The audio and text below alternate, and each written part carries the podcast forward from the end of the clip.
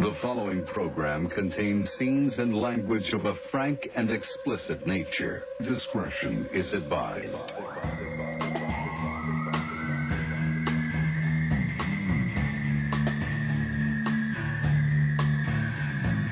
Here we are, everyone, episode 95. 95. Episode 95 of Rareform Radio is here. I am Dan Cleary, your trusted host and leader. I'm a leader, guys. I'm not a follower. I'm no sheep. You know, I'm not getting that vaccine. I'm not going to wear no mask. I'm not a goddamn sheep. I'm kidding. I did all those things. I'm a total sheep. Boy, we got a show today. I'll tell you what. Um, first, I want to welcome our new patrons. Uh, Kevin Smith, dude, thank you very much. Joining all the way from Canada. Appreciate the support. Um, cousin Sam, Sam Paul, Heidi's cousin. Thank you, buddy. I appreciate it. Uh, welcome to uh, the real world. You know, you left. Um, what the hell was your thing? The Church of Science. What is it? Goddamn. Oh my God. Jehovah's Witnesses. Congratulations on your new life.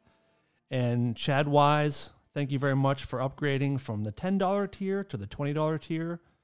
That means you get all the video. So you are fucking riding high, dude. Absolutely stoked. Anybody else wants to become patrons? You know what to do at this point. Patreon.com slash rareformradio. Join the party. Get extra shit. All, you know, early access, blah, blah, blah, blah, blah. It's fun. I love it over there. Uh, this weekend, I'm recording this on Mother's Day. Uh, and yesterday, a 10 story, 23 ton piece of Chinese rocket uh, entered Earth's atmosphere and plummeted to the Earth. And there was a few days when they did not know where it was going to hit and what it was going to do.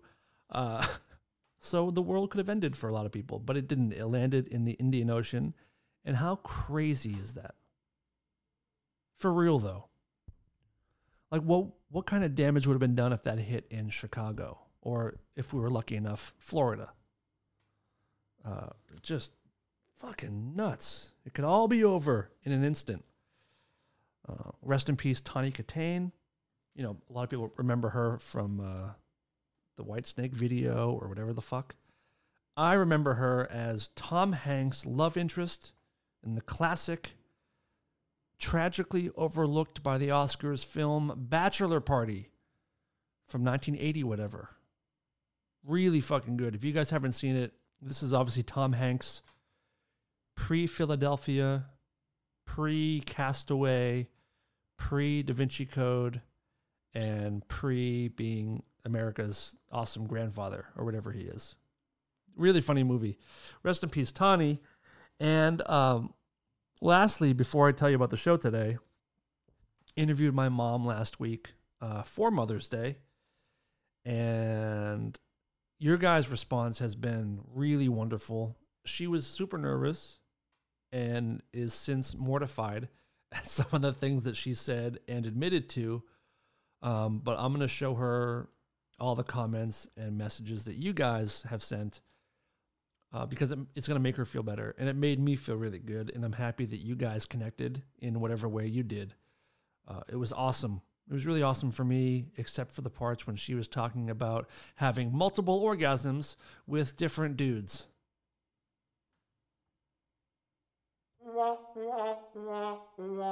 That part sucked. Um, but you know, it made it made me laugh, maybe more out of discomfort. Uh, hopefully, it made you guys laugh. I know it made uh, some members of my family who listen um, nauseous. It made them want to throw up. Uh, understandable. dislike. But mom, I love you. Thank you for that. Hopefully, we'll do we'll do that again or some shit. Maybe not that again. I don't want to. A lot of that I don't want to hear again. But it also bred more questions. Um, today on the show, boy, I just got done interviewing somebody who uh, is just fascinating and uh, guilty of, you know, a, a horrible crime and possibly many others. Um, today, I interview convicted killer and self-proclaimed cannibal, and now uh, dark artist Nico Claux, who some people know as the Vampire of Paris. And we talked for about two hours. So, you know, make some food, cuddle up on the couch, uh, prepare your favorite uh, body part of a human being, and enjoy the interview. Uh, there's so many more questions I could have asked, and hopefully I will some other time. But I do appreciate Nico being so incredibly honest and open about his experiences and where he's at nowadays and his mindset and the psychology of the whole thing. I was nervous to interview him, not necessarily to speak to him, but because of of you know my close relationship to Dave Navarro, who everyone here knows, who is the uh, one of the victims and the, what fallout is when someone is is murdered. So uh, I'm very sensitive to the idea of glorifying the things that Nico uh, did, but I, I truly am fascinated by the childhood aspect and uh, just the, the mindset of the whole thing because weirdly, and the part that freaks me out is that we have similar interests, him and I. And parts of our childhoods are similar as far as being, you know, alone a lot and disappearing into like a, a fair a fantasy world in your head in your bedroom. And I did that stuff. The only difference was I didn't mine didn't fester into this uh, lack of empathy, which he describes in detail. But I, it was a really interesting time. Hopefully, you guys enjoy it. I'm sure you will. Uh, parts of it are surely uncomfortable, um, but if you listen to this show, you know what you're getting into, and you know a lot of the questions that I'm going to ask already. So uh, hopefully, I touch on the things that you want me to, and if not, we'll do it again. But without further ado, here is my interview with Nico Claux. We are joined today with my guest, uh, all the way from Paris, France. We've been trying to get this on the books for a few weeks, but uh, welcome, Nico Claux. Thank you very much for uh, joining the show. Thank you. Thank you for inviting me. Of course. Um, I found you through a mutual friend, and uh, I've I've heard your name before, of course, because I have I have interest in things that you've been a part of in some ways, and I found your story interesting on on, on many accounts. But I want to give people a little bit of a background. Um, you grew up, you kind of grew up all over the place in Europe, right? Yes, uh, when I was a, a kid, I moved uh, in several European countries. Uh, actually, I was born in Africa, in Cameroon, um, because my father used to work for uh, a, a, bank. So he was working IT uh, mm-hmm. in a bank. So it was a, a, a time in the 70s where they had to install new networks and uh, uh, it was not even uh, uh, the internet yet. So uh, they had to install a lot of different networks around the world. And uh, my job, my my father had to move to different countries and to different branches of the bank around the world. but he was mostly moving to African and uh, Asian countries. Okay. So I was born in Cameroon in Africa, and then a little back a little uh, later, I, the, my parents moved to back to Paris, uh, and uh, then we moved to the UK, then back to Paris, and then to Portugal. Several countries, yes. Okay, and uh, were you an only child? Yes, I was a, an, an only child. Yes. And what was it like for you? Did you have a tough time moving around that much, or did you like uh, making new friends and like seeing new places? Maybe, maybe the fact of moving all the time uh, made it uh, much harder to have interactions with uh, other kids Okay. uh, and to establish trust and friendships. Uh, so yes, it was definitely uh, harder as a kid to uh, have basic interactions with uh, other kids my age. So I was very introvert hmm when I was a kid, and I built my own little fantasy world in which I lived. Uh, I was pretty happy with being that way. I didn't uh, ask myself any questions, hmm and uh, I had a tendency to be very uh, aware of uh, other people and uh, being uh, judged by them uh, for being a loner. Mm. So yeah, I basically I would stay to myself and not, you know, build regular friendships like uh, other kids do. You mentioned um, building a fantasy world in your head. Was that like when you would escape to the fantasy world? Would it be in music? Would you watch movies? Would you do art? Like what? What was your fantasy world that you made for yourself? From a very very early age, I was uh, drawn to horror and um, true crime. Mhm. Uh, I was very intrigued by uh, true crime books and um, um, figures like Jack the Ripper and uh, later on Ted Bundy and all those big true crime uh, uh, figures uh, uh, that I grew up with in the 80s. Mhm. Uh, so, yes, it was definitely something that I, I was very, very uh, intrigued by. Uh, I was also very into horror movies.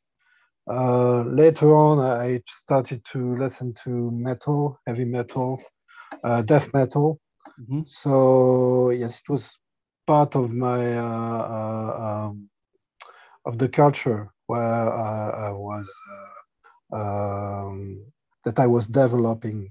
Uh, it was of, of course a time when you did not have access to the internet. So if you were into uh, some ca- some something very very uh, uh, unpopular and uh, niche, you Mhm. had to read. Yeah, You had right. to read the fanzines and magazines, and you uh, later on I would uh, um, trade videotapes when I was into horror movies, and I would trade audio tapes when I was into uh, metal. Mhm. So uh, this that was a culture uh, that that I, I developed myself. And uh, uh, back in the days in France, in the the late uh, 80s, you didn't have access to to any of this. So uh, so yeah, I would uh, spend my time uh, uh, getting um, um, pen pals, getting pen pals from from overseas and uh, around Europe. Oh, wow. People who had who could send me tapes. Yeah, yeah. Sure. So it was m- mostly uh, horror horror movie tapes and stuff that wasn't able uh, in uh, in uh, French um French uh, video stores. Interesting. So, yes. Yeah. I. I can relate. I was I- I- watching a lot of. Uh, Go yeah. Go ahead, please. um, I was starting to really getting into uh, uh, stuff like Faces of Death and um, all this Mondo subculture. Mhm. Uh, you know, Cannibal uh, Holocaust and yeah. exactly, documentaries and stuff like that. So it was definitely not mainstream stuff, and uh, hence the need to seek out uh, other sources of uh, entertainment. It's it's interesting because um, you mentioned being uh, kind of an introvert and the music and the horror movies, and you mentioned Faces of Death, and now it feels like I'm Yeah. talking to myself in some ways because I grew up. You know, I, I I made friends pretty easily, but my household was not you know the happiest household. So I spent the majority of my childhood and high school years in my room um, watching horror movies and listening to music. And I remember my uh, my mom and stepdad they they rented Faces of Death um, one night and they watched it. They had like a viewing party in the living room, and us kids were not supposed to see it, but I kind of snuck in Yeah. and watched some of it, and that was the first time I had seen. I, I know a lot of it's fake, but the first time I'd seen actual uh, gore and and really seen kind of the the dark side of humanity, and I was fascinated. I was completely riveted. Um, yeah, I I, I don't I think know. we, we are. I think we are an entire uh, generation who have grown on uh, watching those those things, Mhm. and uh, it it it really sets up as apart from from the current uh, generation uh, for uh, which everything is so easy. Uh, you're just clicking on a few links and you have access to all those stuff that was, you know, really hard for us to to have access to. So, is it good? Is it bad? I don't know, but uh, yeah. I uh, it's it's a question that I that I have this conversation all the time is is it good to see those kind of things? And I feel like Yeah. it's different person to person. You know, in some cases it might do some damage, in some cases it might just be, you know, a, morbid curiosity, you know? Exactly. It's morbid curiosity. And I don't think knowing so many people who grew up watching those things and who are totally functional individuals now that, uh, you know, it, it wasn't a bad thing. And Mhm. it's a way of pushing the limits, pushing your own limits. What, what, Sure. what, it's how you build your, your own morals as a kid. Mhm. Is this wrong? What am I watching something that is morally wrong? Uh, how do I feel about this? All those questions that you would ask yourself when you were a kid that define you as an adult. Mhm. And it's really interesting because nowadays, with this uh, freedom of watching everything you want, it's a totally different. Uh, uh, I don't know. It's a totally different situations Mhm. situation and uh, yeah yeah i'm really curious ab- about what would be the impact on uh, today's uh, uh, internet culture on, on kids nowadays and how they will grow grow up as adults True, Uh, true. Yeah. yeah.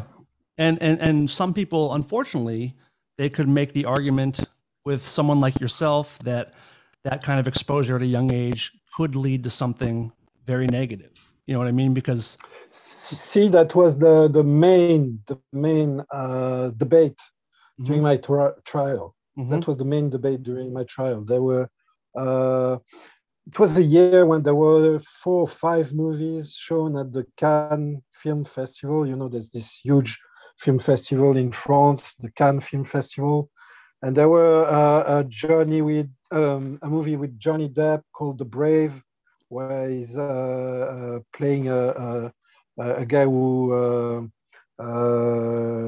stars in a snuff movie. Mhm. Uh, there was another movie uh, called uh, Funny Games. Uh, Yep. uh, there were really violent movies, and so my lawyer said, "Okay, see the movies that we have nowadays at the Cannes Festival. Uh, they glorify violence. They, you know, and they can seriously mess up with a, a, a very influential kid who is already prone to violence or prone to uh, dark fantasies." So yeah, that that was the main thing. One of the main things on- my trial. Uh, I think it's more complex than that. I think that the Of course.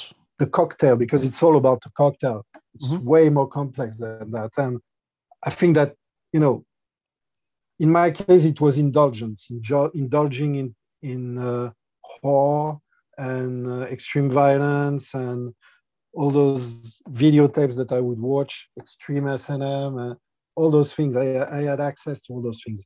But uh, on the contrary, I think that uh, uh, abstinence from all those things when you are prone to having those dark fantasies, that they lead to uh, frustration.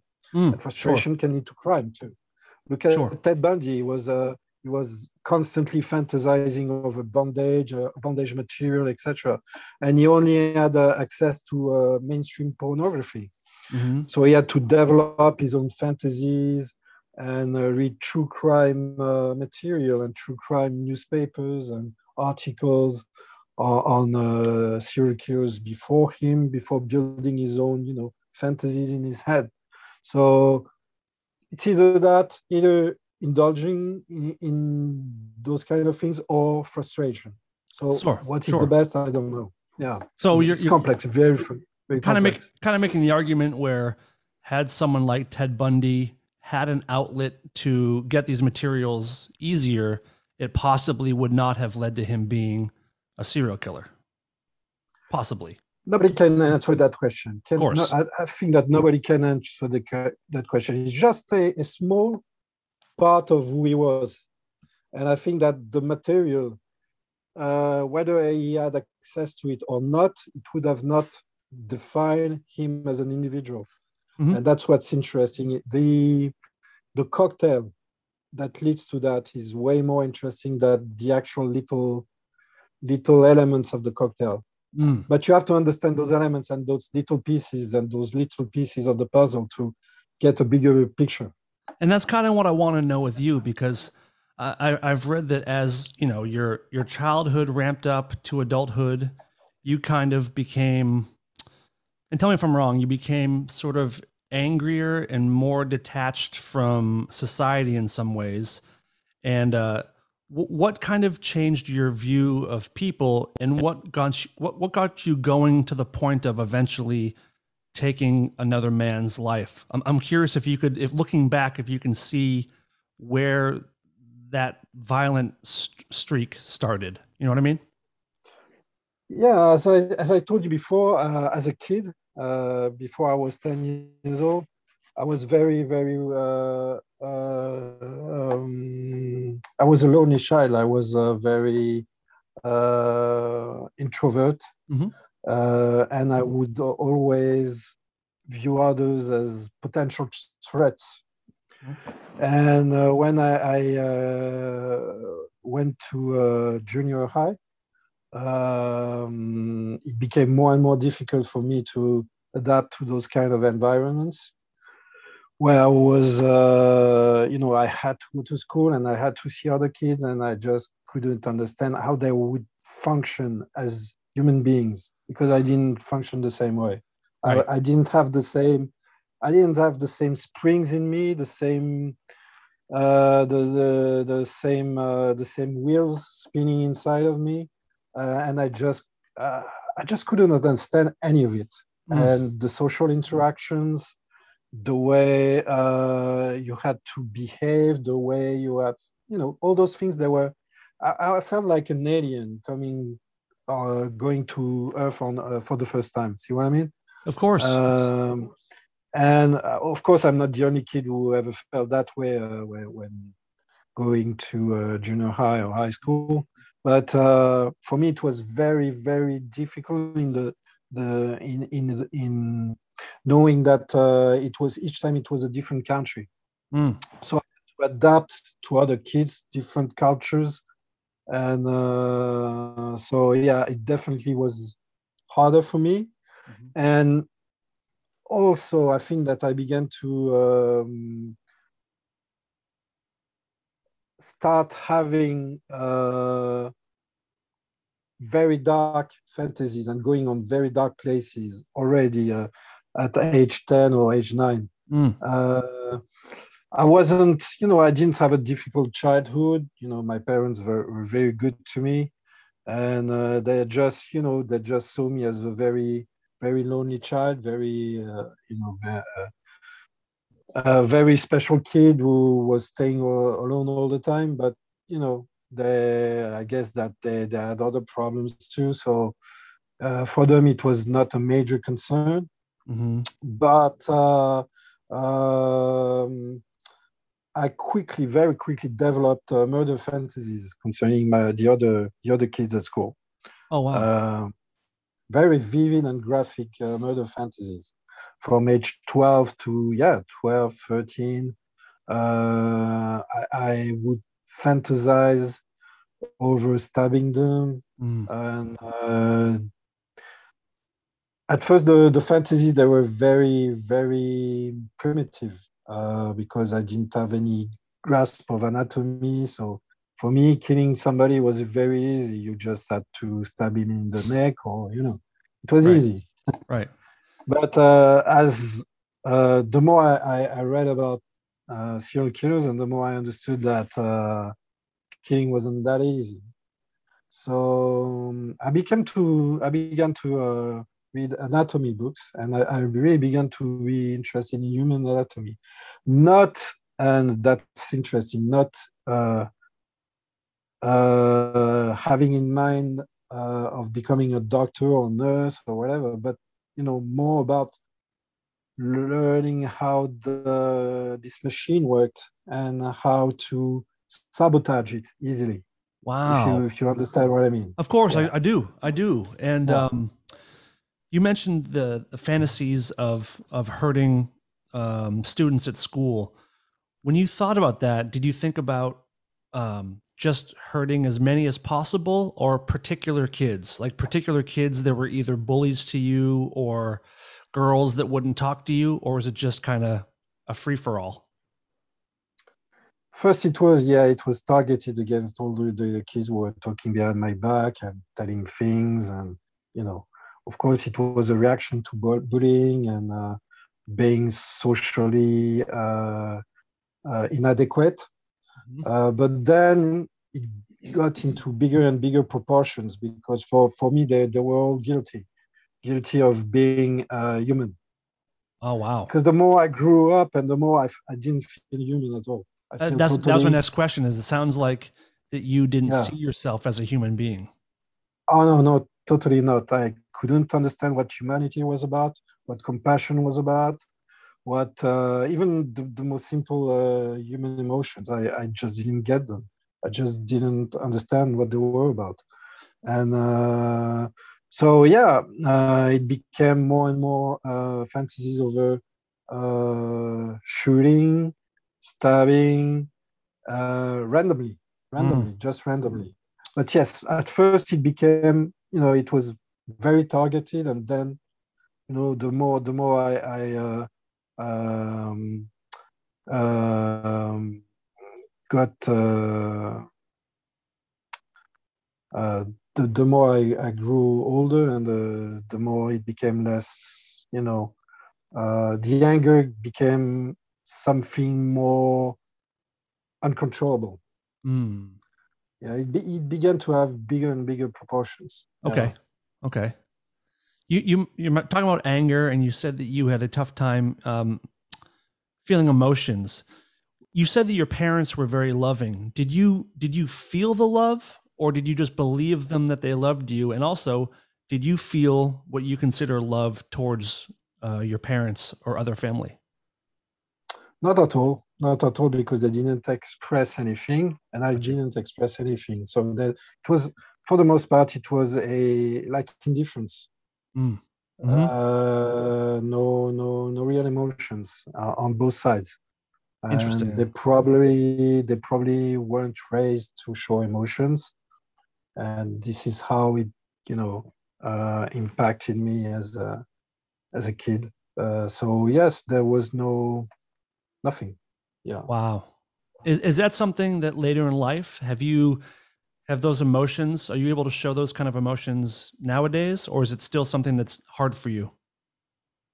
Oh no, no, I grew, I grew as a human, and I grew as, uh, you know, emotionally speaking. I, I, I uh, I'm a self-taught man, uh, emotionally speaking. I, I, I, I, uh, you know, I started from nothing, and I, I'm going somewhere, and I, and I've been through a lot. So Of- yes. uh, I, I'm Yes. getting much, much better, much Good. better at this. But yes, uh, uh, it was let's say you know i, I strongly believe that uh, what we call conscious uh, is something that you can bo- be born without like you are born without limbs or without you know uh, without a specific organ and i think that conscience and uh, um, uh, the ability to feel uh, for others uh, is something that you Yeah. yeah empathy i think that it's something that you can be born without and uh, then you have to work uh, and you have to go through several experiences to actually learn empathy when you are devoid of it. Okay, I want to go through some of those experiences, um, and I want to ask you, you you got a job uh, in a morgue, and I want to know how that came about, and how old were you when you started when you got the job in the uh, in the morgue?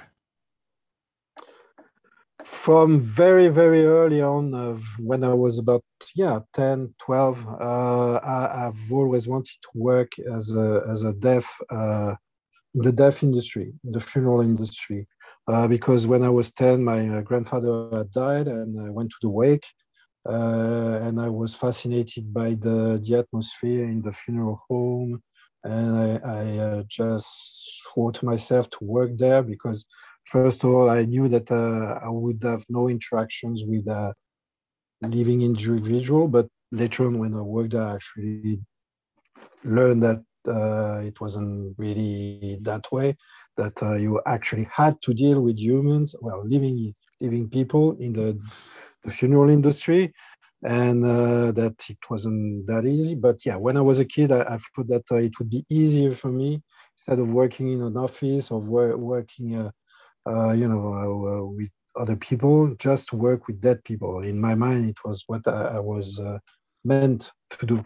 it was like a call because I've always viewed, you know, I've always viewed death and physical death as an entity and that might si- sound uh, uh, very primitive, but uh, you know the, the only religion in the world that appears to me is the Santa Muerte religion uh, in Mexico.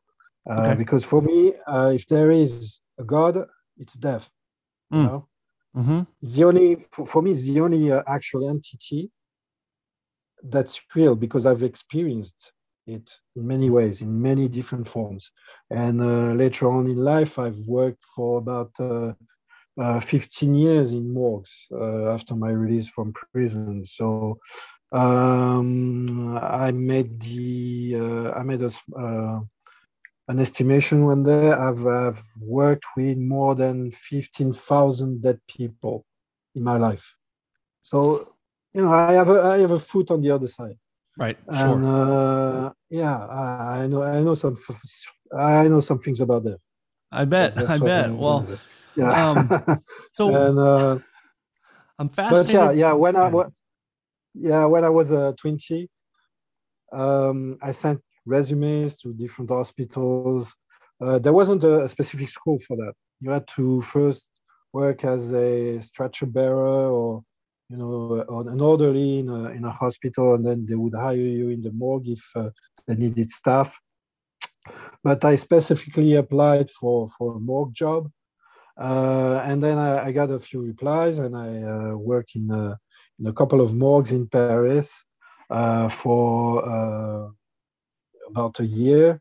Uh, and uh, the last job I got, after 10 months, I got fired. Well, I, I didn't, no, I w- I wasn't fired actually.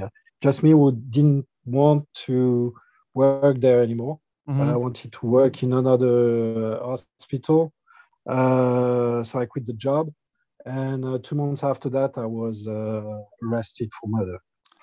Two months after, okay. Do, do you? Yeah. So you you worked in the morgue for ten months, is what you said, right?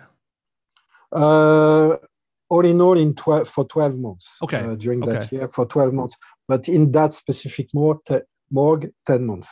Yeah. So when you were working there, did, when you were handling bodies, or the first time you saw a, a body come in, um, was it all work for you or did you have some kind of exhilaration to be around death? Was there like a did you get a rush? Was there any kind of like sexual element to it or was it just work at the beginning?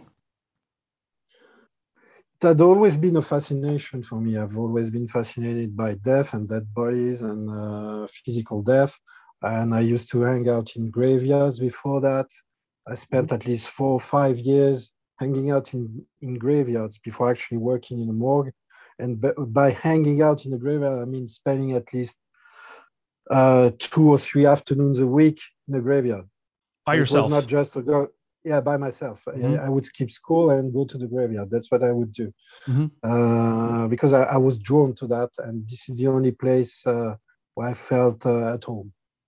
Interesting. Uh, and in Paris, there's some very beautiful uh, Gothic graveyards, Mhm. and I would spend uh, hours and hours and hours uh, looking at graves and looking at crypts and uh, uh, entering and bre- breaking and entering into crypts and uh, hmm uh, going inside uh, uh, mausoleums and taking stuff because uh, that's what I uh, ended up doing. Uh, and I would bring it home, uh, bones and uh, remains. hmm And then, uh, you know, my, my room, uh, because uh, when I, I used to go to graveyards, I still was living at my parents. But uh, I had like, um, I had put a, a padlock on the um, on the uh, in the cellar, in the um, the basement. Mhm. So the basement for was uh, I only only me had access to the basement. So we, this is basically where I uh, stashed all my uh, all the stuff that I found in graveyard. Uh, so I had this uh, altar that I would pray to, satanic altar, and bones and skulls and uh, human or, uh, ashes that uh, because I was stealing urns too. Mm. Um, and then, yeah, the fact of working in a morgue, of course, it was more than a job. Uh, for me, it was uh, uh, the best thing I could do. I, would, uh, I was very, um, um, in a state of constant uh, agitation uh, at all times when I was working there Mm. and uh, the only thing that I didn't like was working with the coworkers. Uh, and and uh, since it was a whole uh, habit, uh, I started to devise plans to get rid of them. Oh, oh boy. Yeah. right. Well, so yeah, I had plans in my hand, and I nearly did it actually. There, there was one guy who uh, I went to his place one day. Uh, he had uh, invited me for a drink after work, and uh, I had a pocket knife with me, and uh, I uh, I was feeling the knife in my pocket, and I was decide and undecided as to whether to stab him or not, or you know, I you know, uh, it was a time where I was very. It was very hard for me to think about consequences of the things that I would do, because I, I felt like uh, you know nothing could could stop me basically. So and I, I really uh, and that's a common trait to uh, all the people who do those kind of things. It's a total uh, lack of um, fear. mm. You just don't know what fear is. You just, you just don't know. So this Just don't know what- coworker, this coworker that you um, planned on possibly killing, what what was what was so bad about him, or what was it that you thought made him possibly be deserving of that? Did he annoy you, or you just didn't like that he worked with you? What was the issue? The issue was that that morgue, it was three other guys, and they all knew each other outside of the uh, the hospital, so they would hang out with each other all the time. Uh, they were like a, a small uh, family unit. Mhm. Uh, one of them was dating uh, the daughter of uh, the the older guy. okay. So it was uh, they, they were always doing private jokes and uh, you know joking about stuff that they had done during the weekend, etc. And I was a, an outsider. Right. Plus, I just didn't like the fact that uh, you know they, they weren't like me, and I wasn't like them. They were you know your your your typical uh, I don't know I don't even know how to describe them, but uh, regular Joes, you know, uh, soccer fans. Uh, Yep. They would uh, talk about shit that they had seen on TV the day before, and I just couldn't relate to them, and uh, they just annoyed me on a constant basis. And you have to understand something. For me, it was a uh, an honor to work there, and I Right. f- and I thought that they did not deserve to work there. So they, they, me, they they- didn't they- didn't see the yeah. job the way you did. They didn't hold it No. as, as high as, as you did. And exactly exactly for them it was just yeah exactly i Yep. took it personally because for me that I, for me i had developed this special relationship with death the entity and for them it was just a job so uh, for me they did not deserve to work there. And uh, so, in my very, very warped way of thinking, I, I saw them as uh, as uh, rivals and as uh, people that I had to get rid of. Mm. How so that how was one of the yeah it, uh, you know it was one of the, major, the the many things that was going through, on through my mind all the time because you know when you're in that mindset your your your wheels are spinning all the time different Mhm. things that you want to do different uh, you know you you, you want to kill everybody so any excuse and then anything is you know is is an excuse anything is an excuse And so, is that the kind of thing where where when you- when you woke up every day, is this something that you thought about every day? Did you think about Yeah. hurting people every day? that, that's what I, I, I, I uh, describe in my book. I, I've written a, an autobiography called The Gospel of Blood. Mhm. And um, it, it is actually a condition called uh, uh, um, intrusive thoughts. right? Intrusive thoughts. yeah, intrusive thoughts. Uh, it's something that gets in your mind, it creeps inside your mind, and it's constant. It's constant uh, obsessions, and it never leaves you. Never, never, ever leaves you. So the only outlet is to you know watch horror movies, and but it's just an outlet. And at the end of the day, when uh, you wake up, you always have those same thoughts all over and over again. It doesn't stop. So I don't know. It's the only way that uh, I can describe them is that as that they are like you know you never get rid of them. Never, never. That what makes these conditions so dangerous because you are totally set on uh, doing the thing hmm and no, nothing will uh, stop you from actually acting out your your death desires. Yeah. So so what did what did stop you from attacking your coworker on that day? On that specific day, and uh, th- this is interesting because it, it shows you how twisted my, my mind worked. I was, you know, I was playing with the knife in my pocket, looking at him, trying to figure out how I could stab him from behind in the neck. Uh, I was uh, uh, thinking of um, uh, the fingerprints that I might left in the apartment, all those things, you know. Sure. And I was that close, that close to doing it. Actually, I was. He, he he never, he never knew how close he was to, you know, to, to not being here anymore. Right. Um, and uh, we were talking about the job. And uh, suddenly in my mind, I s- I, w- I was like, okay, we are doing the same job. He's a deaf worker too. And if he if even if he doesn't deserve that job, he's not like the other humans. And then I, I you know, I call it the Roman Emperor syndrome. You know, Okay. the Roman Emperor syndrome. The Roman Emperor, he looks at the gladiator games. One of the gladiator falls on the uh, on the ground, and he either goes Yeah. thumbs up, thumbs down. Yeah. And I was like, okay, am I going down, up? Okay, thumbs up, just because it was working in the morgue with me.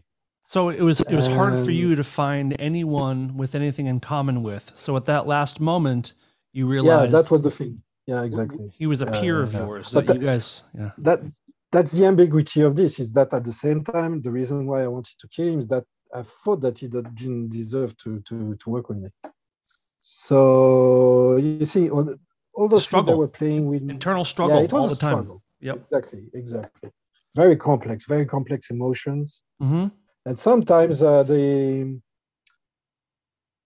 destiny and fate they just you know they they, they are they rely on this you know so Of course. I mean, I, I've said this many times before where, you know, we've all had those days when you can't find your car keys and you're late. Mm. And then you wonder if you had found your car keys, maybe you would have been in a fatal car accident.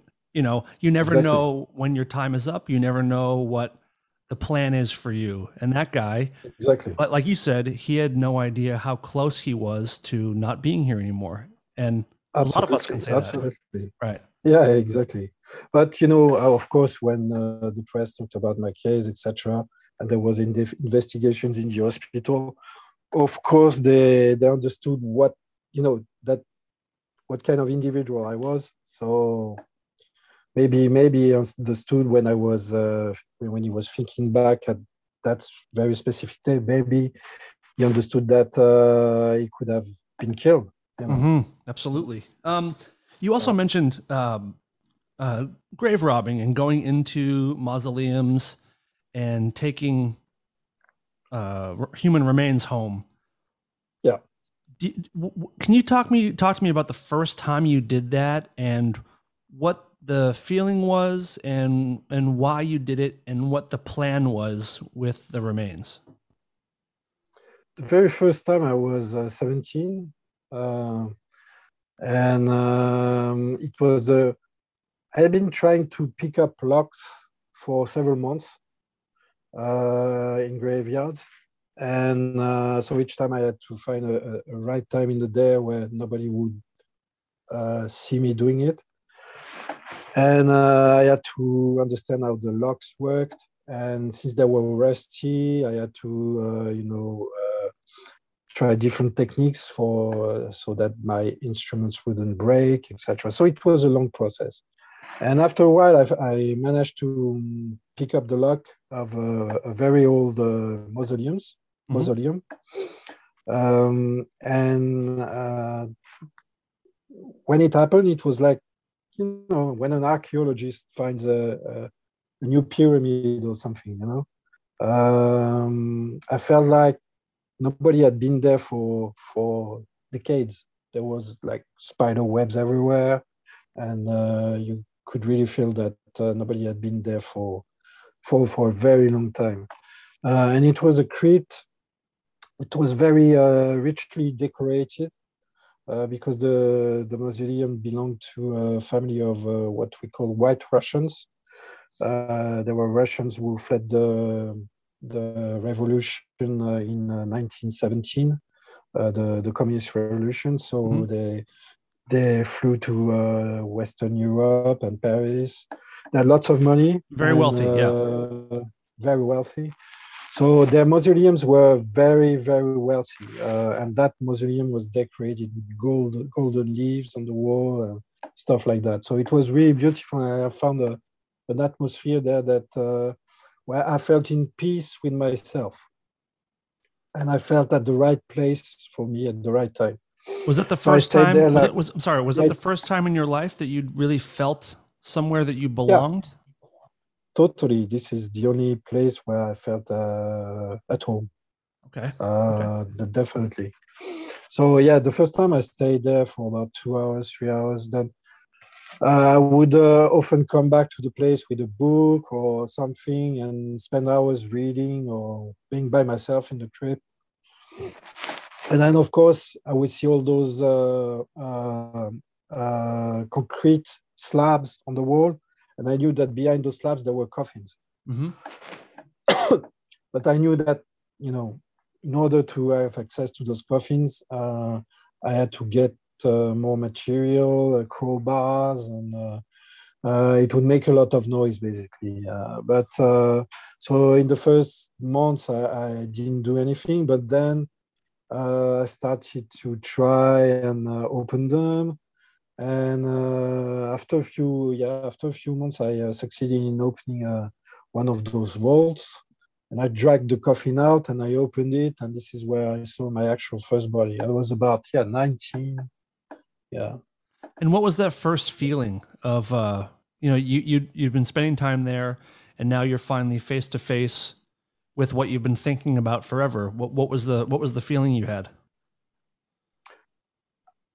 I really felt like uh, mm, I was breaking the last chain that was uh, uh, linking me to the rest of humanity. Uh, and I was, um, uh, it was very, very spiritual for me, for a very spiritual experience. And uh, you know, I don't know if you've heard about Aghoris. Aghoris are a, a tribe of people in India. Uh, they are what uh, what they call sadhus, worshippers of the the god Shiva. Okay. And they have uh, during their training as a uh, as sadhus, they have to spend seven years on a funeral pyre, next to a funeral pyre. Okay. They have to be constantly surrounded by death and uh, and funerals and cremations. They feed on uh, ashes, human ashes. They eat human flesh. Mhm. It's part of their spiritual training, and of course, Westerners when they hear that it's totally alien for them. It's you know for for for a standard Westerner Yeah. being you know in constant contact with human rema- remains and death, etc., cannot be a, a spiritual experience. But It's not part of our culture. them- yeah. Exactly, it's not part of our culture. But for them, it makes totally sense. Mhm. And I think that in my own way, I, I, I, follow the, the same path. I follow the same path. For me, it was a totally spiritual uh, uh, experience. I felt, yeah, I felt like a, some kind of revelation uh, doing those things.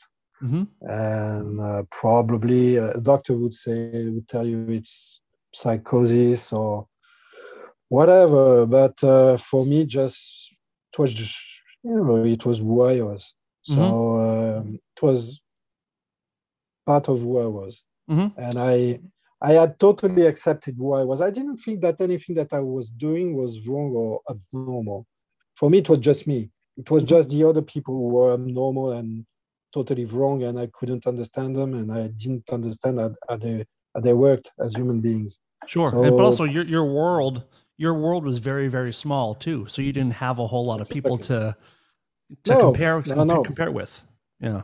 Exactly, uh, being a lonely child and uh, having no brothers or sisters, uh, no nephews, no no outside family, and no friends. Yep. I was all on my own all the time. So for me, it was totally normal. So so you're face to face with this the the body with the uh the the white Russian in the mausoleum Yeah. and uh what happens then? Do, do you do you touch the body? Do you take anything from that that body the first time? So it, it was in another tomb uh, years later.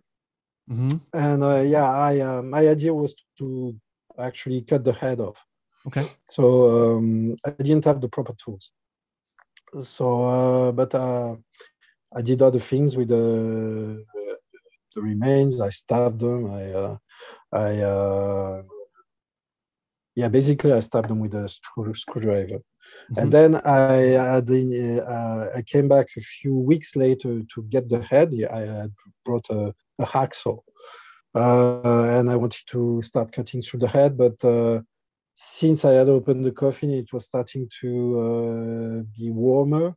Uh, there was lots of uh, bugs all over the Mm. place, and I just, you know, I I, I couldn't do it, so I left. Um, but otherwise, yes, I, when it was only skeletal remains, I would bring bones back, and uh, uh, I had so many bones at home. Yeah, yeah So and uh, I would also get uh, urns because the urns were easier to have access to. So I uh, had lots of urns uh, at my place. okay, so you said that you uh you stabbed you stabbed the body. Um Mm. what what was do you remember what your thought process was? Were you was it just a way to get anger out or so it wasn't like you were respect you didn't respect the the body. What was the thought in attacking it? It was all the things I've done uh, in my life that are considered as uh, uh, violent, right? Mm-hmm. They were for me experience. So you have to understand each time it was to test a weapon, test something. And in that case, I wanted to, to see how easy it was to stab. Mm-hmm. It wasn't even out of anger. I just wanted to make sure to, to see the resistance of the human body under a knife. It was a curiosity of mine. Yep. And uh, I didn't uh, use the knife that time. I used a screwdriver, but in my mind, it was testing the how how easy it was to actually uh, stick something in the body. Uh, so it might sound really weird, but uh, that that was what was going on in my mind, testing things Mm-hmm. and testing uh, different um, uh, methods of hurting and doing things that I wanted to do on a larger scale later. Uh, int- it was the same thing with uh, yeah. It was the same thing interesting. I um when I was a little boy, there was a I was outside and I grew up in the in the Northeast in America and there was a big frog in my driveway. And I don't know why I did it, but I put my foot on the frog and just slowly stepped on it and just to Mhm. see what happened and then, you know, all of the frog's guts came out of its mouth and I felt Mm. bad. I, I immediately felt bad, but and but I kind of understand what you're saying. Where, but for me, the Mm. intention was not to to inflict pain. I was just Mm. curious what would happen. Um, Yeah. I, I immediately regretted it, but I, I understand what you mean as far as like the curiosity of of what will happen Yeah. if I do this. Exactly. It was a, it was a mix of things, I guess.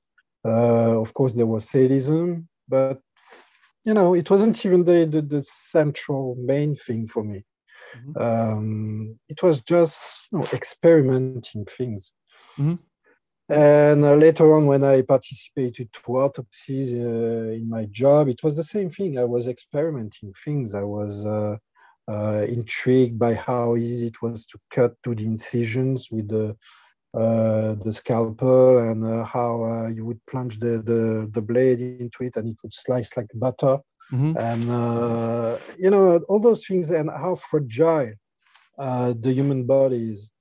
And uh, it always has been a, fascination of mine. And I've always been uh, intrigued by the human body and how it functions, functions as a machine. And um, I have a hard time uh, seeing the human body as something else than a machine. And I have a hard time seeing the soul driving the machine. For me, it's just a vessel, and uh, uh, you know, working with the dead all the time, you you you tend to see other humans as vessels of Mm. eventually a soul inside or an individu- divi- individual inside. But what you see first is muscles, tissue, sinews, intestines. This is what you see when you meet other people. Right. It might sound weird, but this is how you you your your, your mind works when, when you are so um when when you are working with the dead all the time. Yeah. Well, it's, it's not much different the way uh, soldiers have to kind of see things the same way. You know, if you're Yeah. if you're at war, you can't necessarily look at your enemy as a father or a mother or a soul Mm. or someone's child. You have to look at them as just a piece of meat that is trying to hurt Exactly. you in a way. So that sounds like a trained that way. similar. Mhm. yeah, they are trained that way. Except that for them, it's not a an individual experience. Right. This is something that they are taught to do. It's like cops. They are taught to treat people a certain way.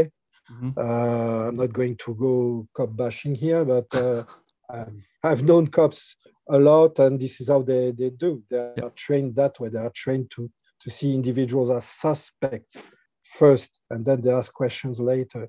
Mhm. So um, yeah, it's the same process. You have it's easy to train the, the human mind, uh, whether it's soldiers, cops, judges, even.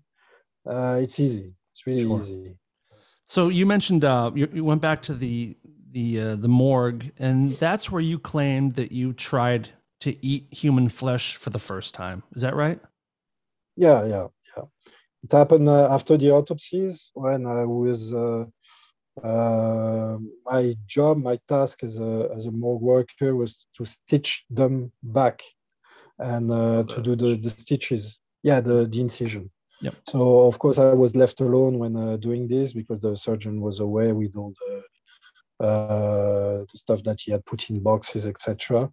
Uh, and uh, after a while, when I was left alone, out of curiosity and uh, because of a long life lifelong obsession with this. Uh, I actually uh, tasted it. So and later on, yeah. Um, what was the was the first person that you consumed? Was it a man, a woman? Do you remember the age or the even the person's name of the of the first time? Totally no. I, I have absolutely no recollection of the name or the face. Just remember it was a a male, mm-hmm. uh, but uh, he was in his 60s or 70s. You know, the usual uh, age group that we uh, deal with when we work in morgues. Uh, you know, when somebody dies in a hospital, usually you only ask for an autopsy when there's, there's a suspicion of something, when it's not really clear. And back in those days, in the, the late 80s, uh, there was still a lot of uh, uh, pathologies you, that required autopsies.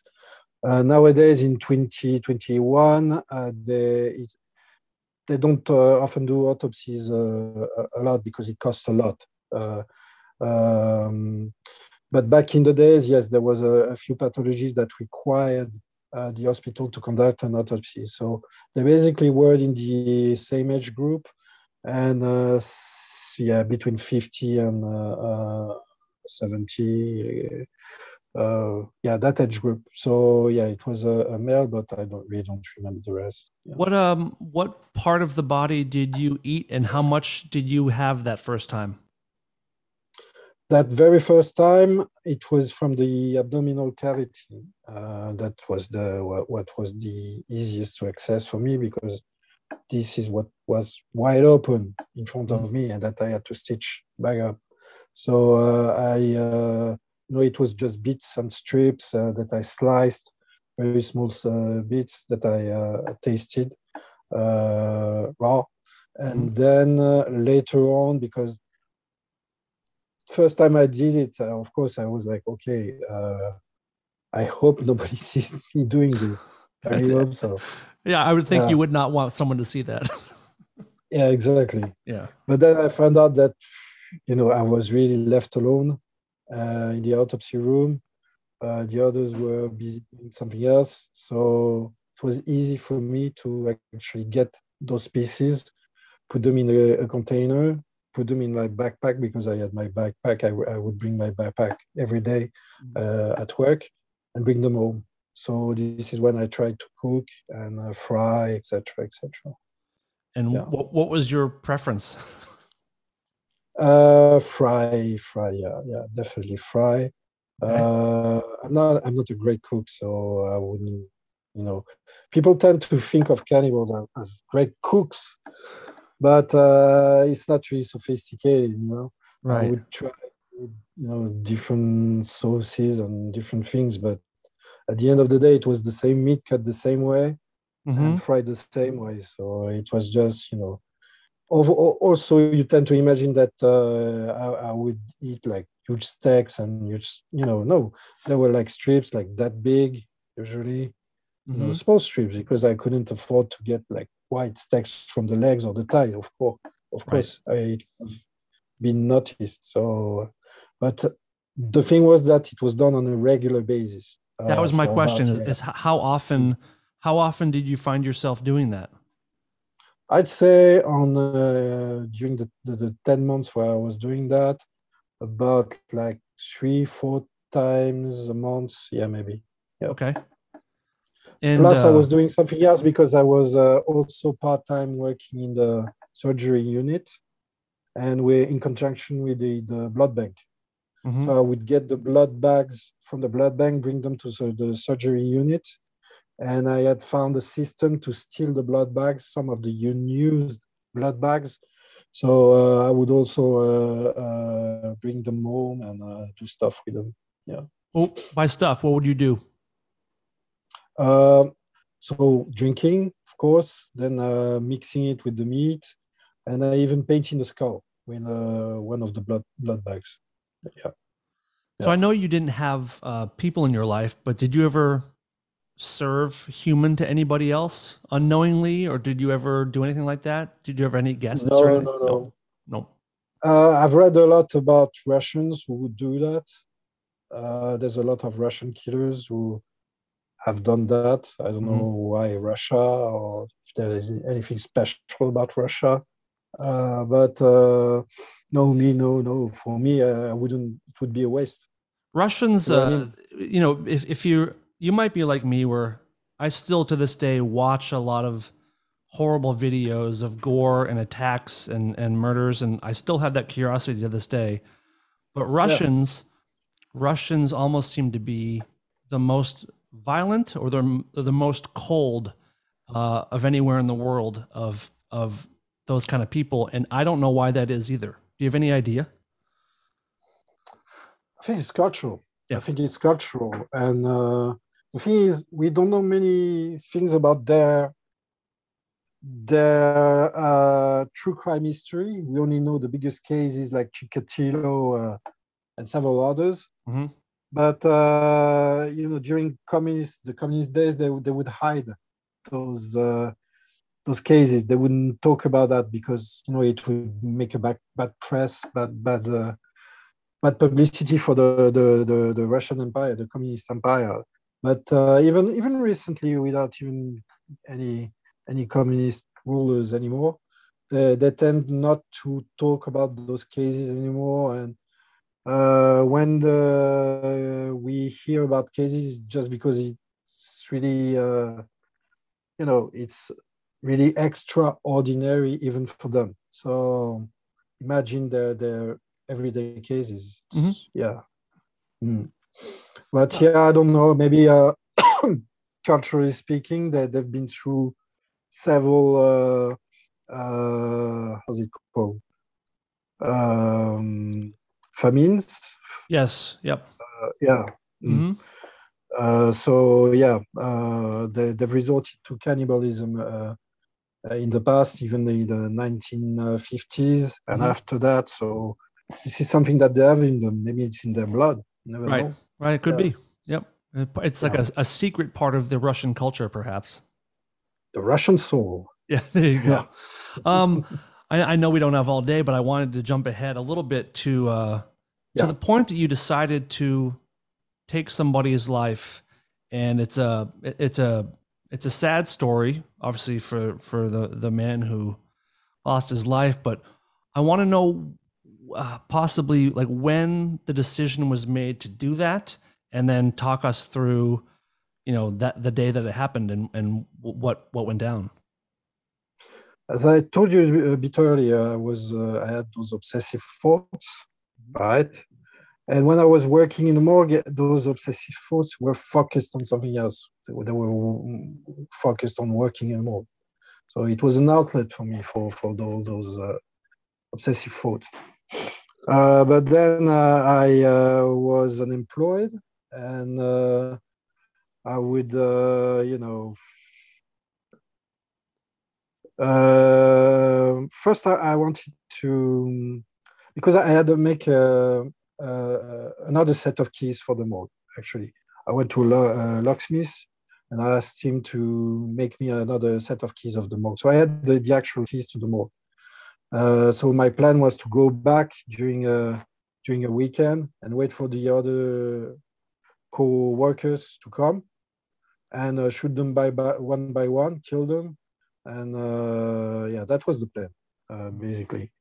Uh, uh, but then uh, um, I was thinking of, you know, doing this, killing, uh, but uh, uh, I was thinking of something, doing it in the long term. See what I mean? So actually, not getting caught.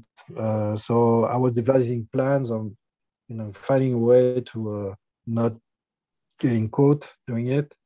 Um, and uh, my girlfriend at the time was um, a professional uh, dom, uh, dominatrix, Dominic, right? And she was using some kind of uh, network uh, that existed in France before the internet. It was called Minitel. It was uh, some kind of uh, computer network that you would have access to via like chat uh, rooms phone and stuff like that. Some kind of chat room. It was uh, like Craigslist or you know, Oh, or see. even a Grindr or yeah. See. Okay. Uh, uh, so it was mostly used for um, uh, um, small ads and contacting people, and especially uh, in the kink scene. Mm-hmm. Uh, so it was used both by uh, the S&M community and uh, the gay community to uh, hook up and meet people, etc. Okay. At a time when uh, you didn't have access to all those apps that you have now. Sure. So uh, my girlfriend at the time she was using that to meet her clients, etc. And I would watch her do. Right. Uh, so I knew how those networks worked and uh, I started to understand that it was easy uh, to uh, uh, Uh, meet someone up uh, via this network without leaving any trace because you would uh, call the people from public phone booths. Uh, there were a thing back in those days and they would easily give you an appointment somewhere, and some even gave you their addresses because they, would, they wouldn't, uh, no, they, they had no reason to fear anything. Uh, right, and if you want to, if you want to hook up, you need to give someone yeah. your your address. Exactly. Right. So this is how I got uh, the address of this person, and the idea was not, you know, the idea was. Uh, it was like you know in the crypts it was to experiment something okay mm-hmm. and uh, the thing i wanted to experiment was actually the the the, the gun that i bought i bought a gun and it was a, a gun that's used for uh, sports uh, target shooting it was a 22 caliber gun and i was not sure if that gun would be enough if I, if I wanted to kill my coworkers properly uh, it's a very very small sure. for people that don't know. A 22 yeah. is a very very small caliber uh, yeah. weapon. I mean, obviously it still exactly. kills, but it's not like a 44 Magnum yeah. or some big gun that exactly, does massive damage, right? And the thing with the 22 is that it gains velocity from a long when you shoot from a long distance. When you shoot at a close uh, range, uh, the bullet doesn't gain enough velocity to have its maximum impact. Oh, so, I, I, didn't know that. Okay. Yeah, yeah, it's, it's really uh, yeah, the velocity itself is a, is a key factor in the 22. Uh, so I knew a guy who worked in a gun shop who, taught me those things because I didn't know. And uh, so when I, I, bought that 22, I was uh, wondering if it would be enough. And since my girlfriend at the time was uh, easily uh, meeting up people via that, that way, I decided to use that same network to contact a guy, uh, go to his place and shoot him with that gun. And that's what I did basically. Uh, so there was no emotion, there was no anger.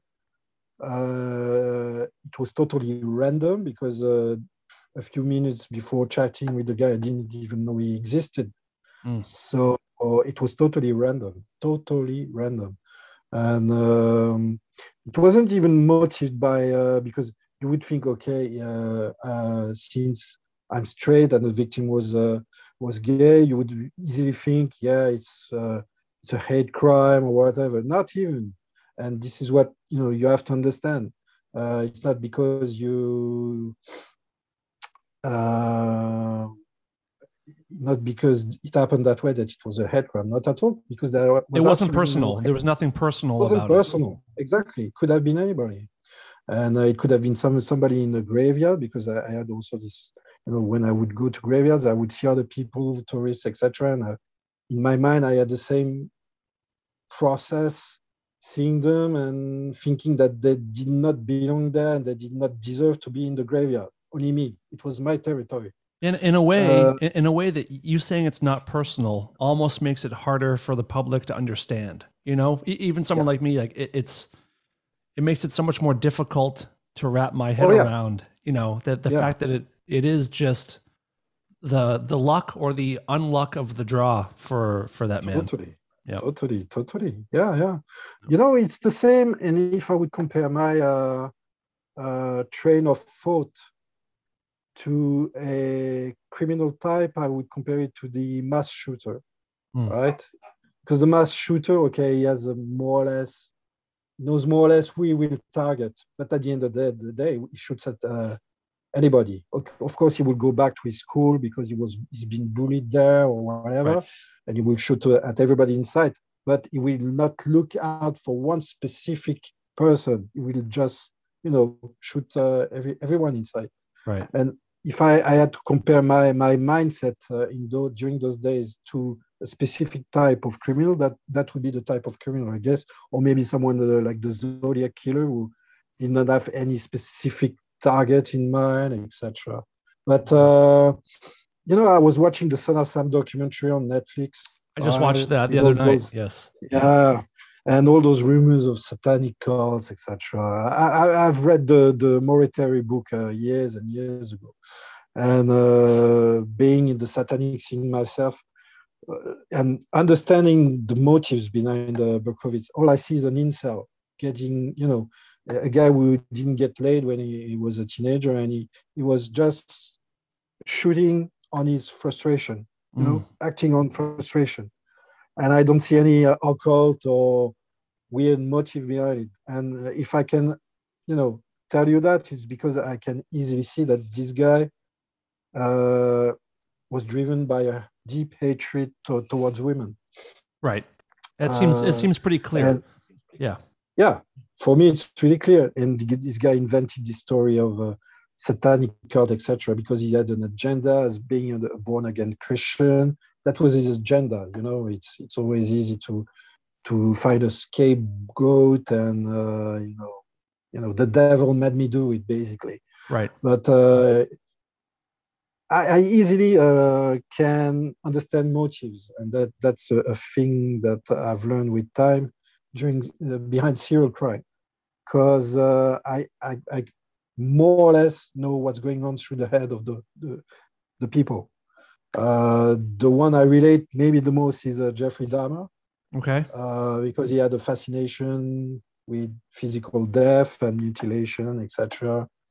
Uh, so th- this is something I can easily understand, and the way he became like that, I can understand. You know, uh, and I, uh, it's harder for me to understand a, a killer like I don't know the Green River Killer etc. because it's a totally different type of uh, of motive and ammo and uh, this is hatred. Those kind of car- crimes are hate crimes. They're, they're yeah. hate crimes against against sex workers, mm-hmm. hate crimes against uh, specific uh, individuals that represent something that they they they they they think is evil or bad. So there is judgment from their part. And what sets me apart and sets maybe other criminals apart is that there's actually no uh, emotional bond with the, the victim. But there is, you, you do have a, um, there is a bit of judgment from you though. Like when you wanted to kill your coworker because he didn't appreciate yeah. the job. Like you also have True. some of that judgment to you as well, right? True. Yeah. True. It, it, it's a judgment and it's a judgment not based on what society t- taught me right. was right or wrong. It's a judgment based on what I thought was perceived as a, a relationship with an entity, mm-hmm. and that entity being uh, death. You know, mm. uh, and that relationship that I was uh, uh, uh that was growing uh, in me, and that bond that I felt with this entity. Uh, for me, other people could not share it, and I was more or less chosen in that way. Uh, so um, it definitely was a, judgment from my part, of course, but at the same time, it was not a judgment based on moral values right. or something that was taught to me by society. Uh, but yes, it was uh, also judgmental, of mm-hmm. course. Mm-hmm. Mm. So you you go to what's it? His name was Thierry. Is that his his name? Yep, that's it. Yeah. So you go to his apartment. Uh, yeah. Uh, so he opens the door. Uh, I had the weapon uh, in my pocket. He, I stepped in. He turned to close the door. Turned towards me, and that's when I shot him. Right away, just no Yeah, no right away, conversation. no interaction, nothing. No, no, and nothing. the moment like when when you walked into the apartment i know that you when you were with your coworker you weren't sure what was going to happen when you stepped hmm. into the to Thierry's apartment did you know for sure that you were going to do it this time Oh yes, yes, definitely. I was totally sure. There was no hesitation, and uh, the the wheels were in motion. Couldn't stop. Nothing could have stopped stopped me. were you Uh, were you nervous in your stomach did you have adrenaline or were you just calm uh, what was your what was your body going through. I rem- remember being uh, weirdly, bizarrely. I was very, very calm. Uh, my heart rate was totally normal. I just. It was like you know being on a, an automatic pilot, doing things and not even you know. Sometimes I, I would feel like I was watching me doing this. that was i was going to ask i was going to ask you if you felt like you were out of body or did you feel very present both actually uh, i felt all the sensory overload the, the smell of gunpowder the the the the energy in the room everything and uh, even more because for me it was a spiritual thing spiritual experience so uh, i even felt the physical presence of death in the room Right, because you you, hard you, you keep mentioning that you the the idea of death to you it's a it's almost like a god where it's a it's its own entity. I guess that's the best word you keep using. Yeah. Is that death is exactly, not yeah death is not something that happens. Death is something that exists. Yes, Right? for me it is. For me Yep. it is. It's like uh, you know, it's it might sound childlike maybe, but you know, when you think about God, it's also a childlike notion. I agree. Uh, so, uh, except that my childlike notion was based on experience, since I had actually uh, felt the experience of death. Uh, seen my grandfather, I had seen other relatives, visited them in the morgues or the funeral homes. I had spent all my uh, teenage years in graveyards and I had worked in that morgue for about a year. So I had another foot in the grave. And I was, you know, the only thing that was missing was actually giving death and being, you know, the, the left hand of death. So, So- that was was missing. Your childhood and all those, you know, five years in the graveyard and the morgue were kind of all leading up to this moment for you.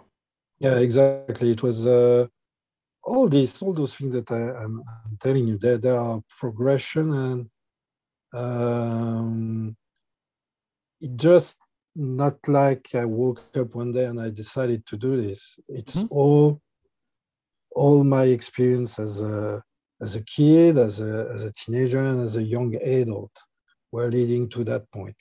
Okay Mhm. and were leading to other things because I had other things in mind, and uh, uh, it was the beginning of my journey. This, okay, in my mind. Mhm. So it was not the end. This is another thing you have to understand. It was, you know, it was just something I had to go through to go to another level, and um, maybe that's why I felt so emotionally detached at the time because it wasn't really what I had in mind. This was just practice. Mm. See what I mean? Yeah, I know do, That it I do. sounds, well, So it might sound horrible saying this, but in my mind, and if you want to understand how my mind works or other minds work regarding to those kind of individuals, Mhm. you have to understand what really goes on in the mind and the, the wheels that are in motion. And most killers, they will lie to you when they're in jail, they're, when they're in prison. They will say, okay, uh, this is what went through my head, etc. But they will, they will tell you that to sound normal because Mhm. they a fear of being judged, you know. I don't have that fear of being judged anymore, you know. I've been on trial, I've, I'm out of, of prison, and I'm not trying to be a normal um, individual uh, you know, I'm I'm not trying to have a low profile like so many criminals who go out of jail and try to vanish. You know, That's I'm, something. uh, I- that's I- something. Uh, sorry, Yeah. that's something I want to get into at the end, um, Mm. because I want. I have a lot of questions about that. Um, but I Sure. do want to say that I, I really do. I appreciate your openness and honesty about this, um, because you know, I, I, I don't agree with with obviously what what you did. I think it's a. I mean, it's a it's a it's good a thing hor- for it's a- you. It's a, horrible thing, but I am very Mm. interested in the mindset and uh, like I said, because I I have so many similarities to you as far as childhood, Mhm. and I'm always interested as to why people go different different directions. So I do appreciate Sure. you you being so honest and open about it. Thank you. Um, Thank you. So the moment you you shoot him, I you can go through the details if you want, but it it, it didn't happen easily. You had to shoot him multiple times, and he didn't he didn't pass away easily. It was very hard for him. Um, Yes. but when Uh, it was all, in all, in all, it uh, lasted like 15 minutes. yeah yeah, which is te- which is terrible. But when it was finally over with, did you feel uh, did you feel a sense of accomplishment? Did you have any regret in that moment? Like, talk me through um, your thoughts right after you realized you that you had completed the, your task. So this was the first step. And I had many, many things in my mind going through about what to do next. Uh, the thing is, I had brought something to uh, go to the second step, which was using knives, etc., and uh, a scalpel that I had stolen from the morgue. And but I had I had heard uh, footsteps because it was an apartment. Uh, there were footsteps in the stairs.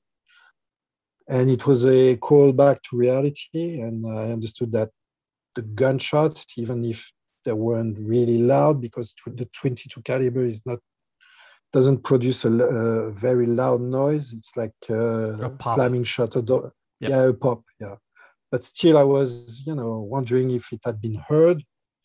And since the, the footsteps were really fast, I was like wondering if somebody was calling for help. So I just left him as is, uh, lying on the floor, and I left. Um, when I came back, I was in a very agitated state of mind. Um, um, one of the things, because there was many things going through my mind, but one of the things that I wanted to do was actually film myself doing this. Right. Mhm. So it was of of course at the time when when the GoPros didn't exist. Uh, all, all we had access to were, were cameras, VHS recorders. So I wanted to buy a camera. So I took the idea of that person and bought a camera. All right.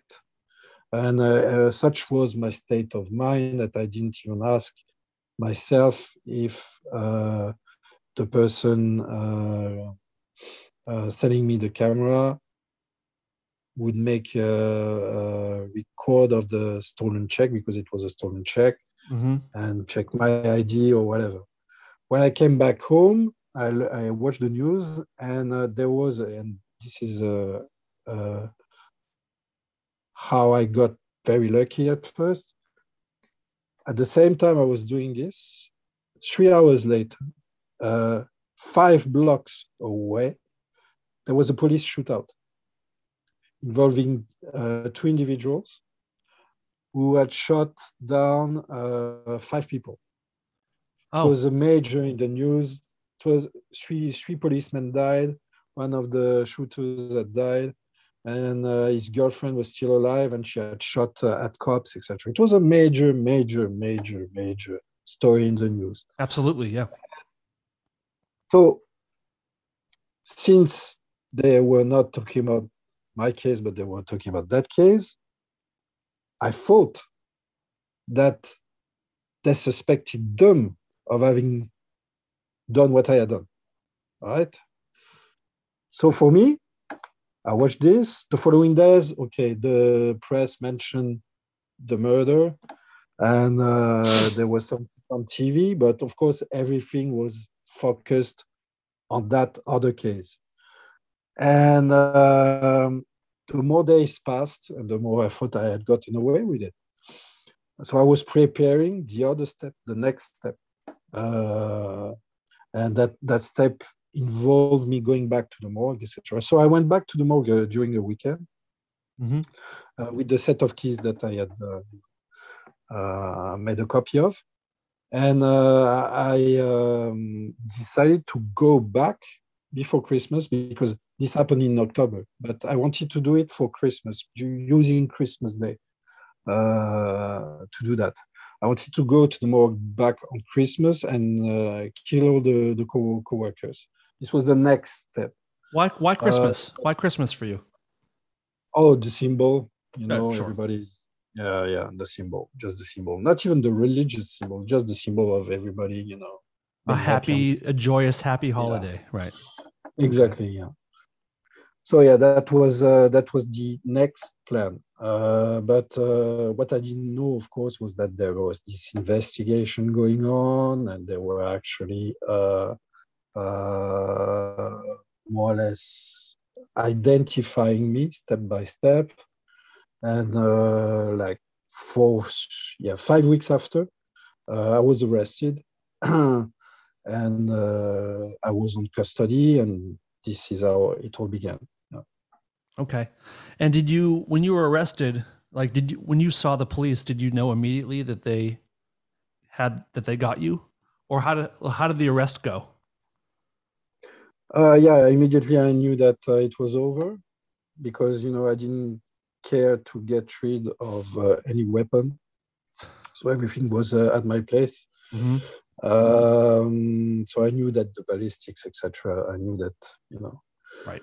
Uh, so I was left uh, on my own a lot because you know it's one of the techniques as cops they have to leave you on your own so that you have time to think over and over again. And uh, it, you know for them it's easier to confess. So I was you know uh, thinking about all the options that I had. And uh, I've, I've uh, realized that the best option for me was to confess to the what what, what I had been doing. Uh, except that there was one question remaining: what what's up with all the other things that would find at my place? Cause you had, you Uh, had, this- there was bones and there was blood and Yeah. ashes and um, all kinds of things, which probably made them think that this is probably a bigger issue than just Yeah. a random Oh, murder. yeah, that's what they, they told me when the, they were doing the police search. Uh, one of the cops, uh, he acted like I wasn't in the room. I was in the room because uh, it's by law you have to be in the room to so the you actually see what they, they are taking away or using it using as evidence. But he acted like I wasn't in the room. He told the other cops, okay, this is going to lead us to other cases. Uh, because they found other weapons and they found the skulls, etc and they Mhm. were they were a bit taken. Yeah, let's say that it's the first time that they actually had to deal with a, a similar case. Right. Uh, Right. Interestingly enough, they were investigating in a serial murder case in Paris, um, which became one of the major serial murder cases in Paris. And uh, we ha- I had the same investigators uh, investigating that murder case and mine. So I don't know. They never really told me, but uh, I don't know if they uh, suspecting me or, or whatever. But uh, I would imagine that really I'm sure you would have been one of the top su- top suspects for something like that. well, yeah. Any, anyways, for them, it was you know they they, they were convinced that uh, something else was going on. So Mhm. that's that's that was what they had in mind. And when uh, the thing with France is that it's not cops who did the investigations after you've been arrested; it's a judge. Uh, this is why it takes so long for uh, people in France uh, to go on trial. You you have to wait at least two or three years to actually be on trial. So you remain in custody for two or three years. You don't even know what kind of sentence you will uh, you will have, or if you will be uh, released or uh, due to lack of evidence. But you have to wait two or three years because the investigating judge, that's how he's called, has to make his own investigations And it's not only about uh, investigating the case itself, it's also uh, all the psychiatric evaluations. Right. And uh, for my specific case, they, they spent lots of resource on the, the, the psychiatric uh, evaluation. Usually uh, you have two or three doctors who examine you, and I had uh, seven doctors uh, who, who examined me for, for a period of two years. And what so, did they? What what, did, what kind of conclusion did the doctors come to in, in your case, as far as any kind of um, mental illness or anything like that? Was there any of that? So the thing is, um, they came up with something that I gave them because I knew from the start that uh, if I told them exactly what was going on through my mind, they would send me to a psychiatric ward and I would never get out. Mm. Mm-hmm. You know, it's it's as simple as that. I, I knew from an outside perspective that I, I couldn't be cured. Right. Uh, yeah, yeah, I was beyond that. You know. Right. So I had to find something that could be cured. So I, I spent some time. Uh, also, one thing I, I, didn't tell you before working in the morgue, I uh, uh studied one year of psychology at the University of uh, Jussieu La Sorbonne. It's a big university in, in Paris. So I had tools, I had, you know, psychology tools. I knew a few things about psychology uh, and uh, psychiatry. So when uh, it was my turn to be uh, evaluated by a psychiatrist, I knew that if I told them exactly what was going on through my head, the fact that I was planning on other things, etc., yeah, I would be, you know, sent to a dark hole uh, somewhere and never, never get out. Mm-hmm. So I, I, had to make them feel that uh, I had something that could be cured through medicine and medication.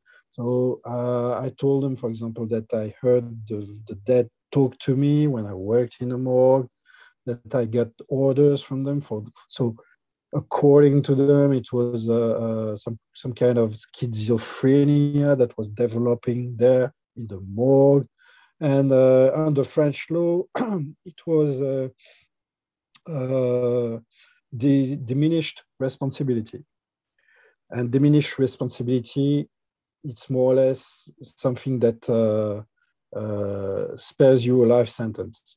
Right. Okay, because because of diminished responsibility, you get a lesser sentence if you actually get medicine and see a, a, a doctor on a regular basis, etc. So it all lasted two years where there was this, you know, battle between me and them, and me trying to, you know, uh, well, not trying, uh, just giving them an interpretation of the facts that make me look like I was mentally ill when it happened, that I was not totally responsible for what I had done, right, and right. that I could be cured.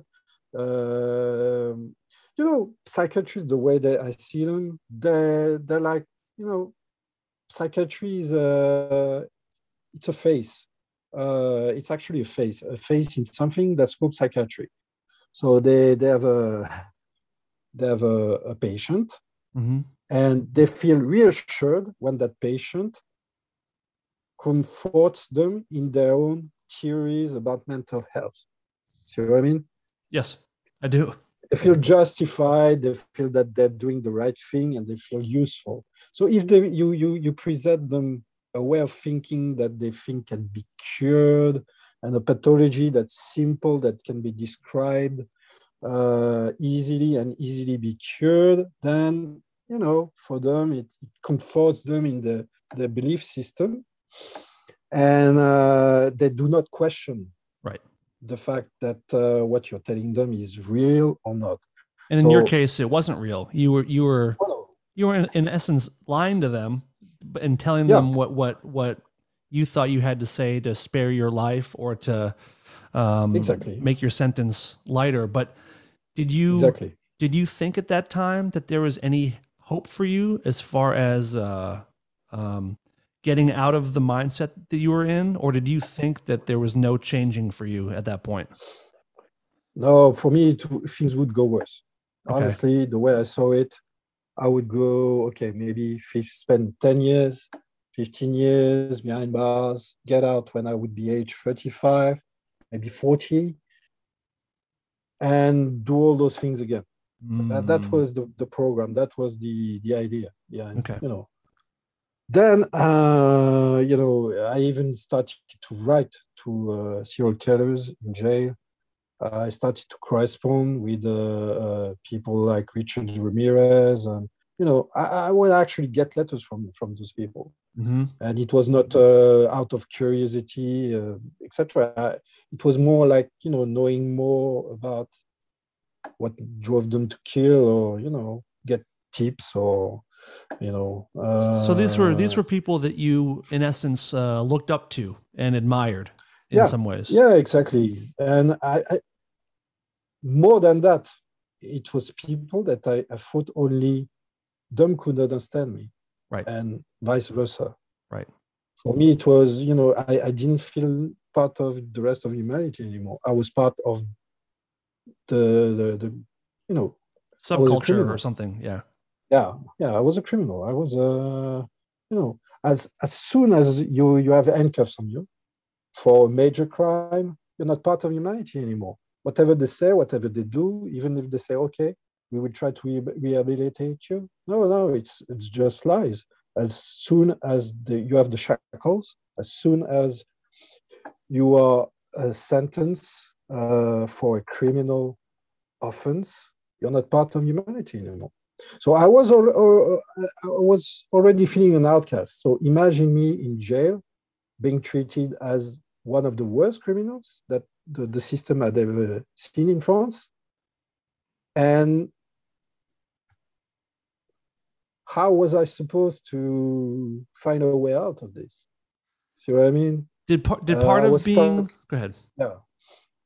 I was stuck in this. I was stuck. I was stuck.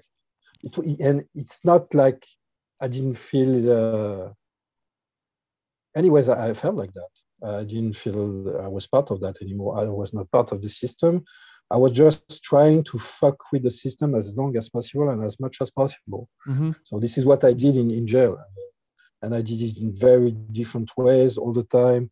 And uh, uh, I got this lesser sentence of 12 years in, instead of uh, 20 because uh, the Diminished prosecution asked, Yeah. yeah, exactly. The prosecution had asked for 20 years in jail, but thanks to the, the shrinks who had uh, evaluated me, I uh, got 12.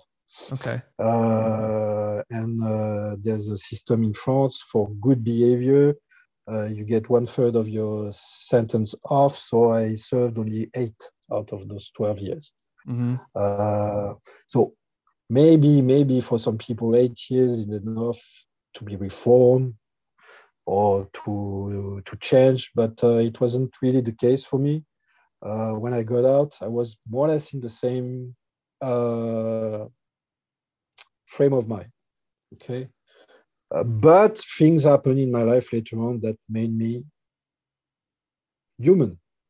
What are those Um, things? That that that's the I'm I'm really interested is interested to know when the when that happened for you. When I mean, it seems like you're how old were you when you got out of out of prison? 30? 30, 30. It was my 30th birthday, uh, March 22 of 2002, 30th birthday. Okay. And So- right before, the day before, the day before, it was, uh, I'm going to tell you because it was very important for what happened next. So, you know, I was, uh, the day before, I was like, okay, tomorrow I'm getting out. Uh, uh, honestly, I'm really tempted to do things again. Then they escorted me to a room and they said, okay, you have to wait. It's the, it was the room where you have conversations with your, your lawyer. There's this guy who comes in. Turns out he's a, um, uh, a state appointed uh, psychiatrist. He says, okay, this is a first in criminal uh, history uh, for me. I have to evaluate you at the end of your sentence. We'd never do that, but I have to evaluate you and see if we have to transfer you to a mental uh, institute uh, instead of uh, releasing you tomorrow. Okay. because of the nature of uh, the crimes, etc. So I was like, okay, I'm fucked. I'm Yeah. fucked because you know, uh, I was writing towards the, the, all those serial killers, and uh, I was getting mails from uh, from uh, satanic cults, and you know, uh, That doesn't help your case. yeah, no, it didn't have my case at all. I was painting serial killers. I was known for that. My art was uh, on exhibit in the, the Museum of Death in uh, uh, uh, in LA. Mhm. So uh, you know, I knew that uh, I was fucked. But um, okay, the evaluation took uh, eight eight uh, hours. During those eight hours, it was really exhausting for me. But during uh, those eight hours, I was on working on a scene line, and I was, I had to, you know, uh, find a way to uh, convince that guy that uh, everything was all right. Okay, I don't know how, but I, I found a way to uh, work out of this situation. He said, he told me at the end of the eight hours, he said, okay, I see that uh, you're still drawn by some things, etc. But uh, if we send you to a psychiatric institute, since you're not really psychotic, then we'll have to eventually release you. And the anger that you will build up while you are in that psychiatric uh, institute will be 10 times more dangerous than the than if you are released to tomorrow. And then I understood. I, yeah, it made me understand that okay, basically those guys then they know what I'm, you know, able to do. But they also know that uh, they they. I don't know. This guy managed to face me with my inner demons. See what I mean? It does sound like that. understand- Um, because in, in Yeah, America, in America, that would never happen. In America, they want to keep you uh, under control and um, locked away as long as possible. And this this man seems like he knew that for public safety and public interest, the best thing Mm. to do was probably not to keep you locked up. Yeah, because he would knew he, would- he knew that I, I would get out eventually because I was smart enough to talk my way out of those situations. Right. This is what he understood, and he told me, "You're you're, you're really smart. You're very smart individual. So you have very very dark side to you.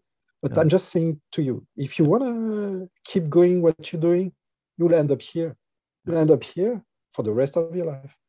You have to find a way to accept who you are and use your energy to, for something else that is not a nuisance to other people. And I was painting at the time. I was painting tho- those pictures of serial killers, and I told myself, okay, maybe he's right. Uh, maybe I will be tempted. Well, you know, uh, temptation, it's, it's always a thing. But at the same time, I've, you know, I know my limits. Uh, I and I know that uh, you know being in jail and all uh, i know there's another way of um, there's another outlet there's other outlets to that dark side Sure. and it's yeah it's mainly for me it's uh, creation Right. writing uh, painting and doing all those things that still are dark uh, i still paint serial killers and murder victims and you know and uh, uh, nowadays i sell products i sell uh, you know i said horrible horrible things but i'm not you know uh, i'm not actually hurting physically other people That's something that you touched on Um, earlier. Is this uh, how a lot of people who have done the things that you have done, the things that you've claimed you've done, is when they get out of jail, they try to distance themselves from that darkness and distance themselves from that past. But you're someone who, you know, you, committed this crime. You kind of, you know, you played the system and you you you tricked people into giving you a shorter sentence and Mhm. you, you you got out uh, on good behavior, which is which is great, and you've turned this into, uh, like you said, an outlet, and your your art reflects your life. Your art reflects your dark interests, and uh, Exactly. you definitely don't run from your past, which I'm sure for a lot of people, including Thierry's family, probably and friends and, and people involved in the case, whether it's the the police and the judges and hmm. lawyers, mm. they probably have a really, really hard time with it, understandably. Exactly. But you yeah. uh, you didn't run from it and you more kind of embrace it, uh, which you don't see very often, you know? Um, the, the, the, way the, the way I see it, it's simple. When I do those things, I'm very public. Uh, you know, I, I do art shows. I run this website, this company. I have a company where I sell those products. Serialpleasures.com. Yep. Serialpleasures.com. I have written my uh, biography, the, the Gospel of Blood. I'm, I'm very public, but being public, people know what I'm doing. Right. I could have, you know, I could have uh, kept a low profile and uh, disappear in uh, in the void, and right. nobody would know what I would be up to now, and I could be doing some really bad stuff. You know what I mean? At least now people have a visibility over who I am, what I do, and uh, even though those people you mentioned, the people who were involved in the the uh, uh, the investigation, etc. Sometimes, uh, you know, journalists ask, the question, and uh, they they say, okay, we he knows he's intelligent enough, and that, that's something that that was really smart. It was the the, the judge who actually started all the investigations on my case, who actually said that uh, in a in a documentary. He said he's smart enough not to go back to jail and uh, at the same time at least even if on a strict moral point of view what he's doing is extremely extremely questionable at least we have visibility of, over him. And the only thing that that we are worried about is him influencing other people. It's a it's a valid point. yeah it's a valid point and i respect that point. Yep. Uh, and it has happened. It has happened. Uh, there, there, were actually two cases where they, the, the, the suspects uh, mentioned my name or mentioned having, you know, they, they, they mentioned the case uh, when they were in custody. I don't know. You know, when people say, oh, yeah, I was influenced by this or that, it's easy to say, but I believe in responsibility to I believe in, in personal responsibility. It's not because you say you're influenced by this or that that it, it gets you out of your own responsibility. Okay. Sure. Uh, but sure. yeah. But it's still a valid point. But the thing is that he understood clearly is that at least, okay, I'm, you know, I'm out in the open, but at least people know what I'm doing. Right. So when these people uh, uh, say that you're an inspiration or that you inspired their their acts, um, does any part of that flatter you or uh, is it does it turn you off does it bother you like how do you look at that when people say that, that you influence them you know during because of my unique position being a criminal that you know that's out and that you can actually reach can actually send me mail i actually read them sometimes i answer them so because of that position very specific position i sometimes get mail from people who are on the verge of doing something. Usually teenagers or young adults. They have all those dark things inside. And I always, always, always talk them out of it. Always. I've always been that way. And I, you know, if there's one thing good that I did in this life, it's this. I probably have uh, convinced a few people not to commit crimes because it's not worth it. Right. And each time I tell them, try to find something else. Right. Don't even try to be someone else, but at least try to have a, another outlet, uh, right. something else. Because at the end of the day, when you get arrested, they will win because you'll be in jail. And they will be they will win. yeah Do you think so, that do you think that um, that you could have found an outlet younger that could have kept you from doing what you did? And if so, what would that have been? What could have stopped you from doing what you did? It's, it's hard to answer that question because I, I was in a very, very dark place at the time. And I don't think that you can actually get out of the dark dark place without going till the end. Mm-hmm. but for someone who would be on that path but not at that stage, uh, I would recommend uh, writing and uh, writing horror novels or uh, writing scripts for horror movies or if you have a, a talent for drawing or, or, or, or, painting, try to do that too. Uh, th- there's so many things that you can actually do.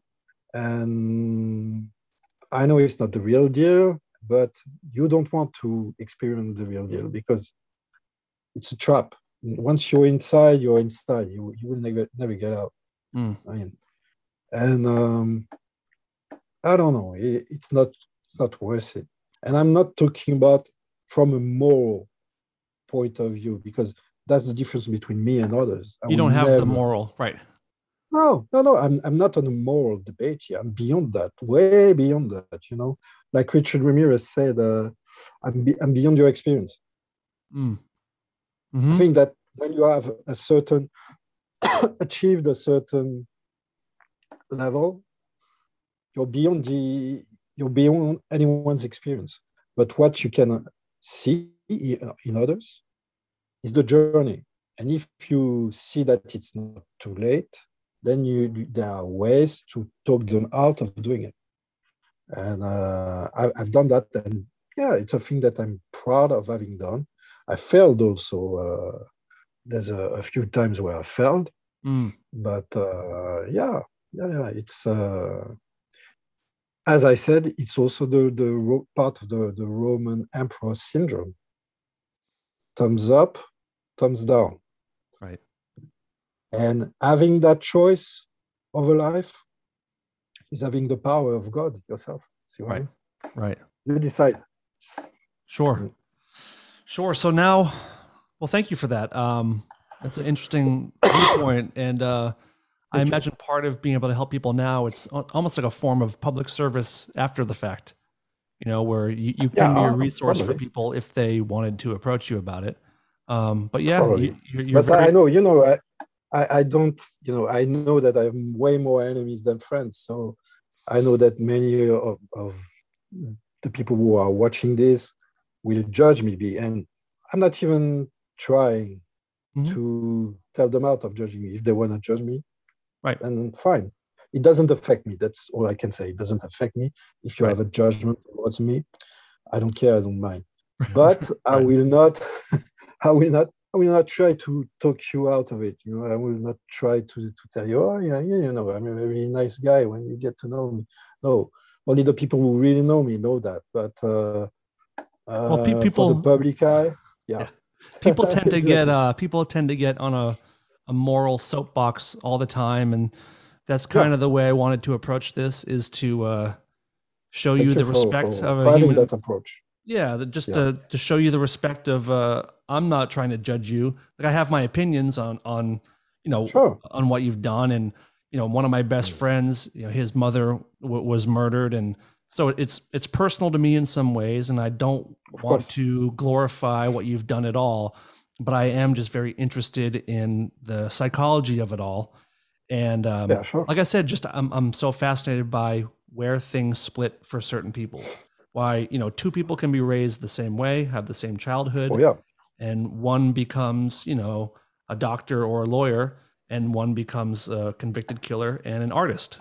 You know, so and exactly. that's Exactly. That's what it is. Um, so before we go, I do want to talk about your your art and life now. Um, you, people can go to serialpleasures.com and see you do beautiful paintings. Um, um, you. Yeah, of course. Um, they're very dark in nature, and it's uh, it's um, gore, death, kind of. Uh, I mean, it's, it's your experiences, but it's done really well. And I try to, uh, you know, what's interesting about painting is that the the objects, the paintings, I mean, they have a life of their own after you mm-hmm. create them sometimes I, I hear about a painting that I have done like 25 years ago and somebody else owns it and it had, it had a life of its own over a quarter of of a uh, of a century, yeah. and uh, so it's fascinating. And I believe that objects have a soul. This is why I also collect uh, serial killer letters and murderabilia Mhm. and uh, objects that belong to uh, criminals because I do believe that those objects they capture part of the soul of their owners. And when you create, as a criminal, when you create a painting, and you, you get that when you you you hold you are holding a painting done by John Wayne Gacy uh, between your hands, by, uh, for example, it's more it's more than just a painting. Right. It's a painting that was done by this guy who killed 33 uh, 30, Children, 33 uh, uh, yeah uh, children. So it's you know it's creepy, but at the same time there's you know there's an energy coming from the painting Yep. because those hands they have both created but they have killed. Right. And um, I my art is about uh, it's a reflection on that. I do Ouija boards, for example, hmm uh, with the killers, and I incorporate DNA and uh, grave dirt uh, from those killers in the Ouija board. So they are used by uh, people who want to invoke the souls of the, tho- those killers. See what I mean? It's not only a painting; it's also a an occult uh, um, uh, artifact and an occult uh, portal to another world. Mm. This is the way I, I see art. You know Mhm. not some not only uh not only uh, uh painting but putting your soul in, in, inside something For Yeah. f- for someone like yourself, do you see any kind of uh, danger in in keeping that in your life and keeping that uh, like uh, to, to collect pieces of other serial killers of serial killers, and if you think those things have a soul, does any part of you worry about that kind of reinfecting you or anything like that? i don't think so because uh there is what, can happen and it's as simple as that bad things can happen to you with those kind of objects when you feel guilty of owning them. And it's very simple. It's a very simple con- concept but it's very true. If you if a part of you feels guilty over owning uh, uh, a letter from ted bundy or whatever then get rid of that object. It's not meant for you. And uh, I, I really do believe that. It's because i do believe that the, the ne- negative energy of that, that person is trapped in that object and if you feel guilty over it then it's not for you yeah no definitely not hmm And uh, to this day, are you? Do you get any kind of therapy? Like, how do you keep yourself in in check? Um, I'm just curious what life is like for you now. As far as, do you ever fear yourself slipping back into old patterns or having those old feelings or uh, impulses? I'm at a point in my life where I don't, I've totally accepted who I was and my journey, Mhm. to where, where I am today. And uh, I'm not going to get into details about stuff that happened to me in the meantime. There were many things. Mhm. I'm surrounded by good persons now. I'm balanced. They accept me the way I am. And I have found uh, uh, peace of mind. Uh, and nothing will get me back to my old habits. No, no, no. As long as I have my art, as long as the people I care for feel are good and feel good, uh, nothing will bring me back to those days. Some people try sometimes to bring back me back to those days. Uh, you know, when when you're somebody like me, you go to clubs, you, you meet new people. Some people are fascinated, but in a bad way, and they try to drag you down with them with their own, you know, their own dark stuff, dark shit that they never actually Dealt with. Yeah. um, dealt with. Yeah, exactly. And they, they, they see you as the person who will bring it back and bring it, you know. Uh, so I, I try to avoid those persons and I easily see them coming from afar. I bet. I bet. uh, yeah. yeah. So, um, so yeah. it's it's kind of beautiful in a way that you. It sounds like you have found a way to show other people love and also accept love from people. yeah Right. yeah this this was my journey definitely this is a journey and uh, i'm i'm lucky to to have Very. found that Yeah. Yeah, Uh, definitely because it's it, it seems like that a lot of people in your situation, uh, you don't ever get a, away from that path. You never find a way to accept love from Mm. people because you're always suspect, or you, like you said earlier, you didn't see yourself as a human being. So if you don't see yourself as human, how could you possibly Yeah. love another human? And uh, Exactly. somehow through experience and time, acceptance and art, you have found a way to to fix those things so far. yeah fixing is the word fixing exactly Yeah, well, I guess it's also Fixing. it's in a constant state of fixing, right? So we're we're, ne- we're never Yeah. perfect. So it's something that you're going to have to work on um, for the for the rest of your life, I assume. But it, it, Yeah, talking to you, yeah, it, it, it sounds like you're it's going the right direction.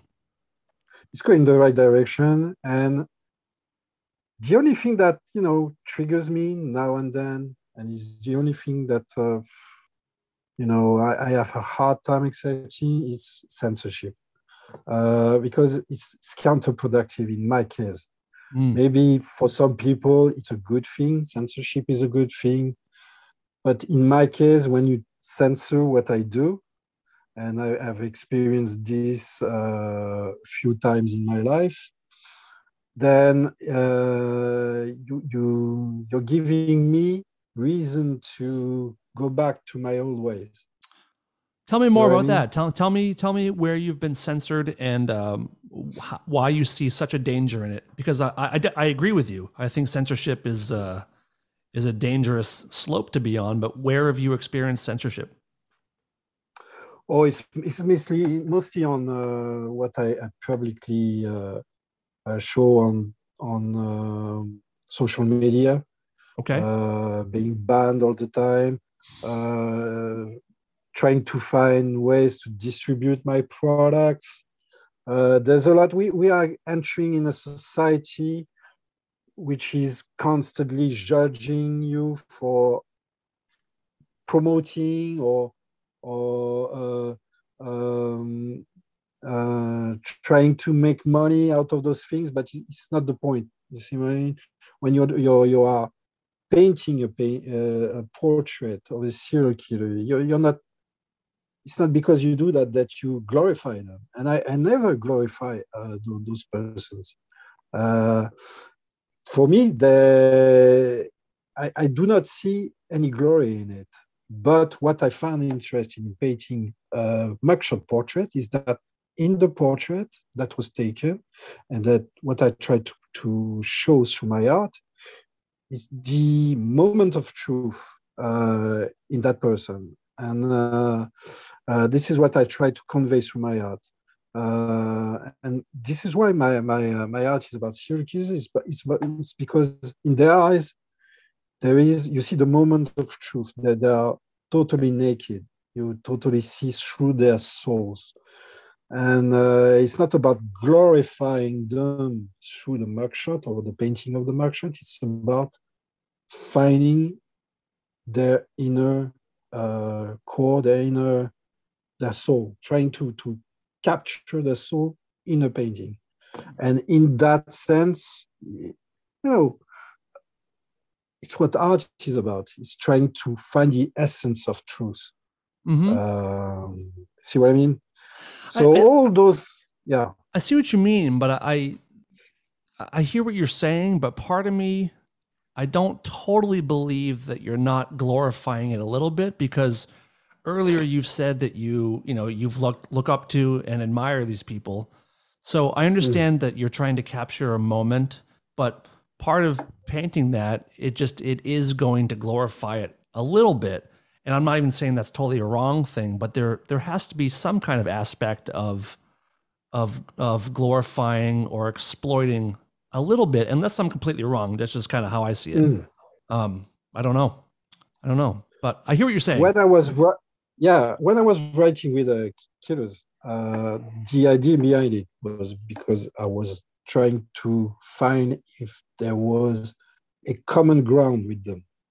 Hmm If I if if we were on the same league or if we felt the same things, the more I, I uh, corresponded with them, the more I found weirdly that I had nothing in common with them. Really? So yeah, this is weird, and I felt even more isolated because of that. Because Oh, because uh, it's funny because most people, if they were corresponding with uh, with a serial killer and they realized that they weren't like them, that, that would be a good thing for most people. But Yeah, for, for you, you felt more alone. Yeah, exactly, exactly. I felt more isolated. I thought that they were more human than I thought, Mm-hmm. and that I I didn't feel the the connection anymore. And from being a teenager, fascinated, idolizing those people, I turned into an adult that were just seeing them as uh, um, a symbol of uh, the the failure of mankind. It's a very complex idea. No, I get it. I understand that. And actually, now that you're saying that, I understand Yeah. more what you mean about not glorifying it. It makes a little bit more Yeah, sense exactly. now. Okay. Well, thank you for explaining that. I, I do understand more now what you mean. Um, Mhm. So yeah. Uh, well, thank you so much for this time. Um, I've, I've really enjoyed it. I, I I could probably go on another hour with more questions, and maybe Oh, yeah. we'll do it. Maybe we'll do it again.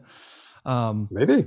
but Yeah. people people can go to your website, uh, serialpleasures.com, and you can look at your art. You can purchase your art. You can Yeah. buy custom made Ouija boards, and wild enough, you can get some serial killer influenced sex toys.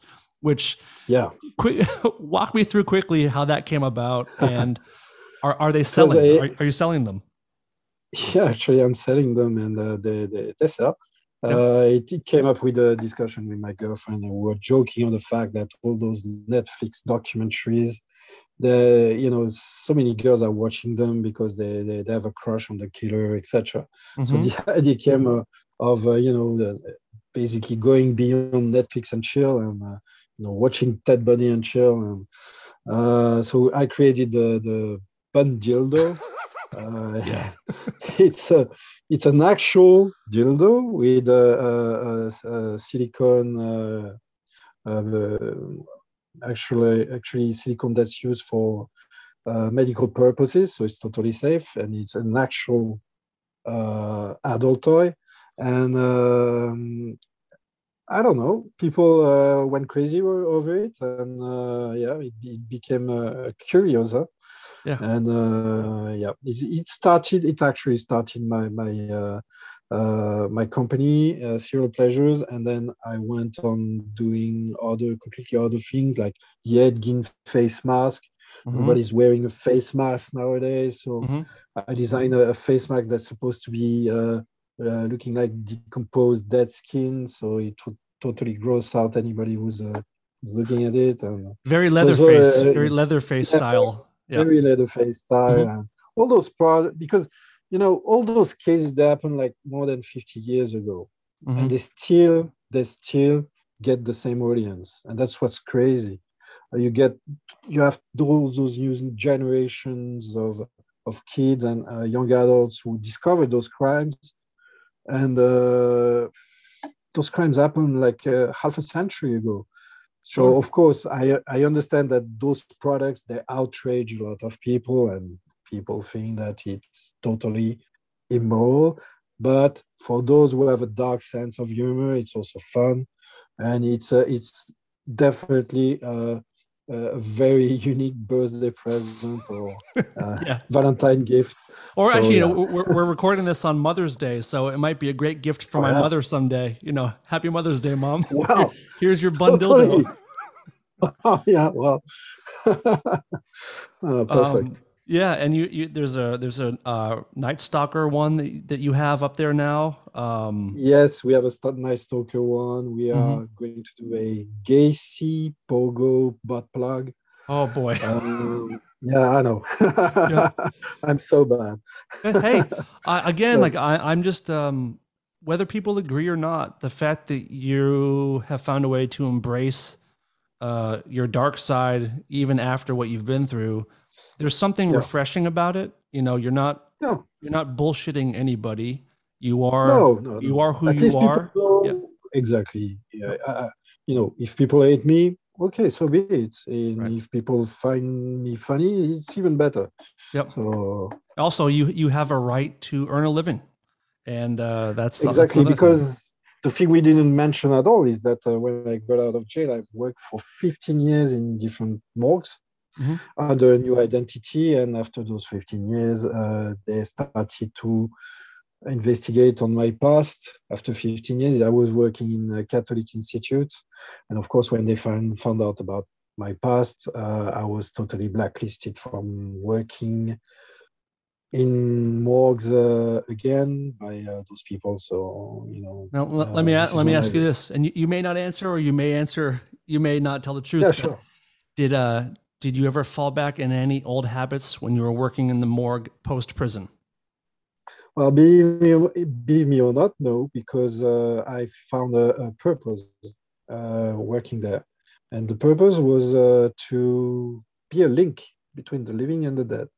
So I took my job very seriously, and nobody can uh, say uh, the contrary. I have, because uh, since I have worked for 15 years, I have taught my job to younger people who were working there and they all told me that uh, I, I taught them a lot of things, a lot of things about respecting that job, uh, working with that people. It was a very special job. You have to, uh, psychologically speaking, it's really demanding.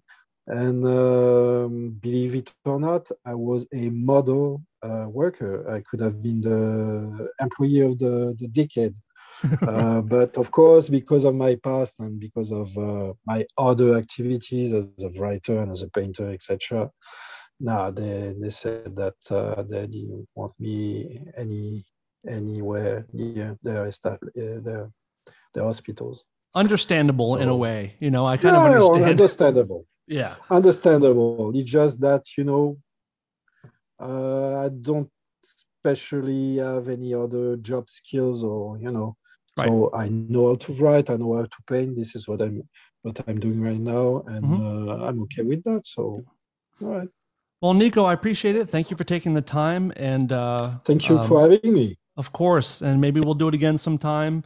Um, yeah um, definitely Good luck going forward, and uh, when the world opens up and I go back on Oh, yeah. tour, maybe I'll see you in Paris at some point. Excellent uh, i definitely would like like to to see you to watch All right, you. guys can um can go to Nico's site, uh, serialpleasures.com. And you can also follow him on Instagram at Nico Claux, which is C L A U X underscore official. Um, exactly underscore official sometimes my uh, my uh, social media are banned it happens but the only real, reliable source is serialpleasures.com if you want to check something out but yeah right. I'm, I'm also on instagram yeah well, thank you, Nico. Um, uh, take Thank you. care. And um, You again, thank you. I appreciate the honesty and the openness, and, and it, it, it means a lot. And hopefully, it'll help some other people. So, thank you very much. i hope so thank right. you Take care. Bye bye. Take care Well, there it was. Uh, Nico, thank you very much for taking the time to do that. Uh, really fascinating. Um, the honesty is, you know, it's commendable whether you like, whether you respect what he did or not, which obviously you don't, but you, you have to appreciate his openness and willingness to explain where he was coming from. So thank you, Nico. Uh, if you guys want a bun dildo or if you ever wanted to have something like the the Night Stalker inserted into your asshole or vagina, you can obviously go to serialpleasures.com and and hook it up. Uh, other than that, that's it for now. Uh, got a good guest coming up for next week, and some cool stuff planned in coming weeks. Follow us on all the social medias at Rareform Radio. You can follow me at Dan Cleary79. Um, that's it, I guess. Love to you all. Uh, hope you guys have a safe week. Get vaccinated. Wear your masks. Get back to normal. Oh, I have work coming up. I have actual tour work with Jane's Addiction happening in uh, in September, which is crazy. Really, really crazy to to think about going back onto an airplane. I've been on a plane in like 13, 13 months, almost 14 months, which since I was 10, I, I probably can't say that. Absolutely crazy to have gone over a year. But looking forward to seeing the Jane's Addiction family again on the East Coast, maybe more. I don't know. I'm just saying. Uh, and hopefully we'll see some of you guys out there if it's if it's safe enough and you guys feel comfortable. So get your tickets. Go to janesaddiction.com. I think that's a website. And they're playing a, a festival, maybe more. Uh, check it out. And we will see you guys next week. Thank you very much for the support. Thanks for listening. And again, thank you, Nico, very much for the open and honest conversation about all things darkness. Until next week, goodbye. Hit the wrong button. Ha ha! Yes! Hit the wrong button. Uh, let's try it again. Wrong button again. And to send it out, here's the outro that we do every week because I'm a fucking idiot. See you next week for episode 96.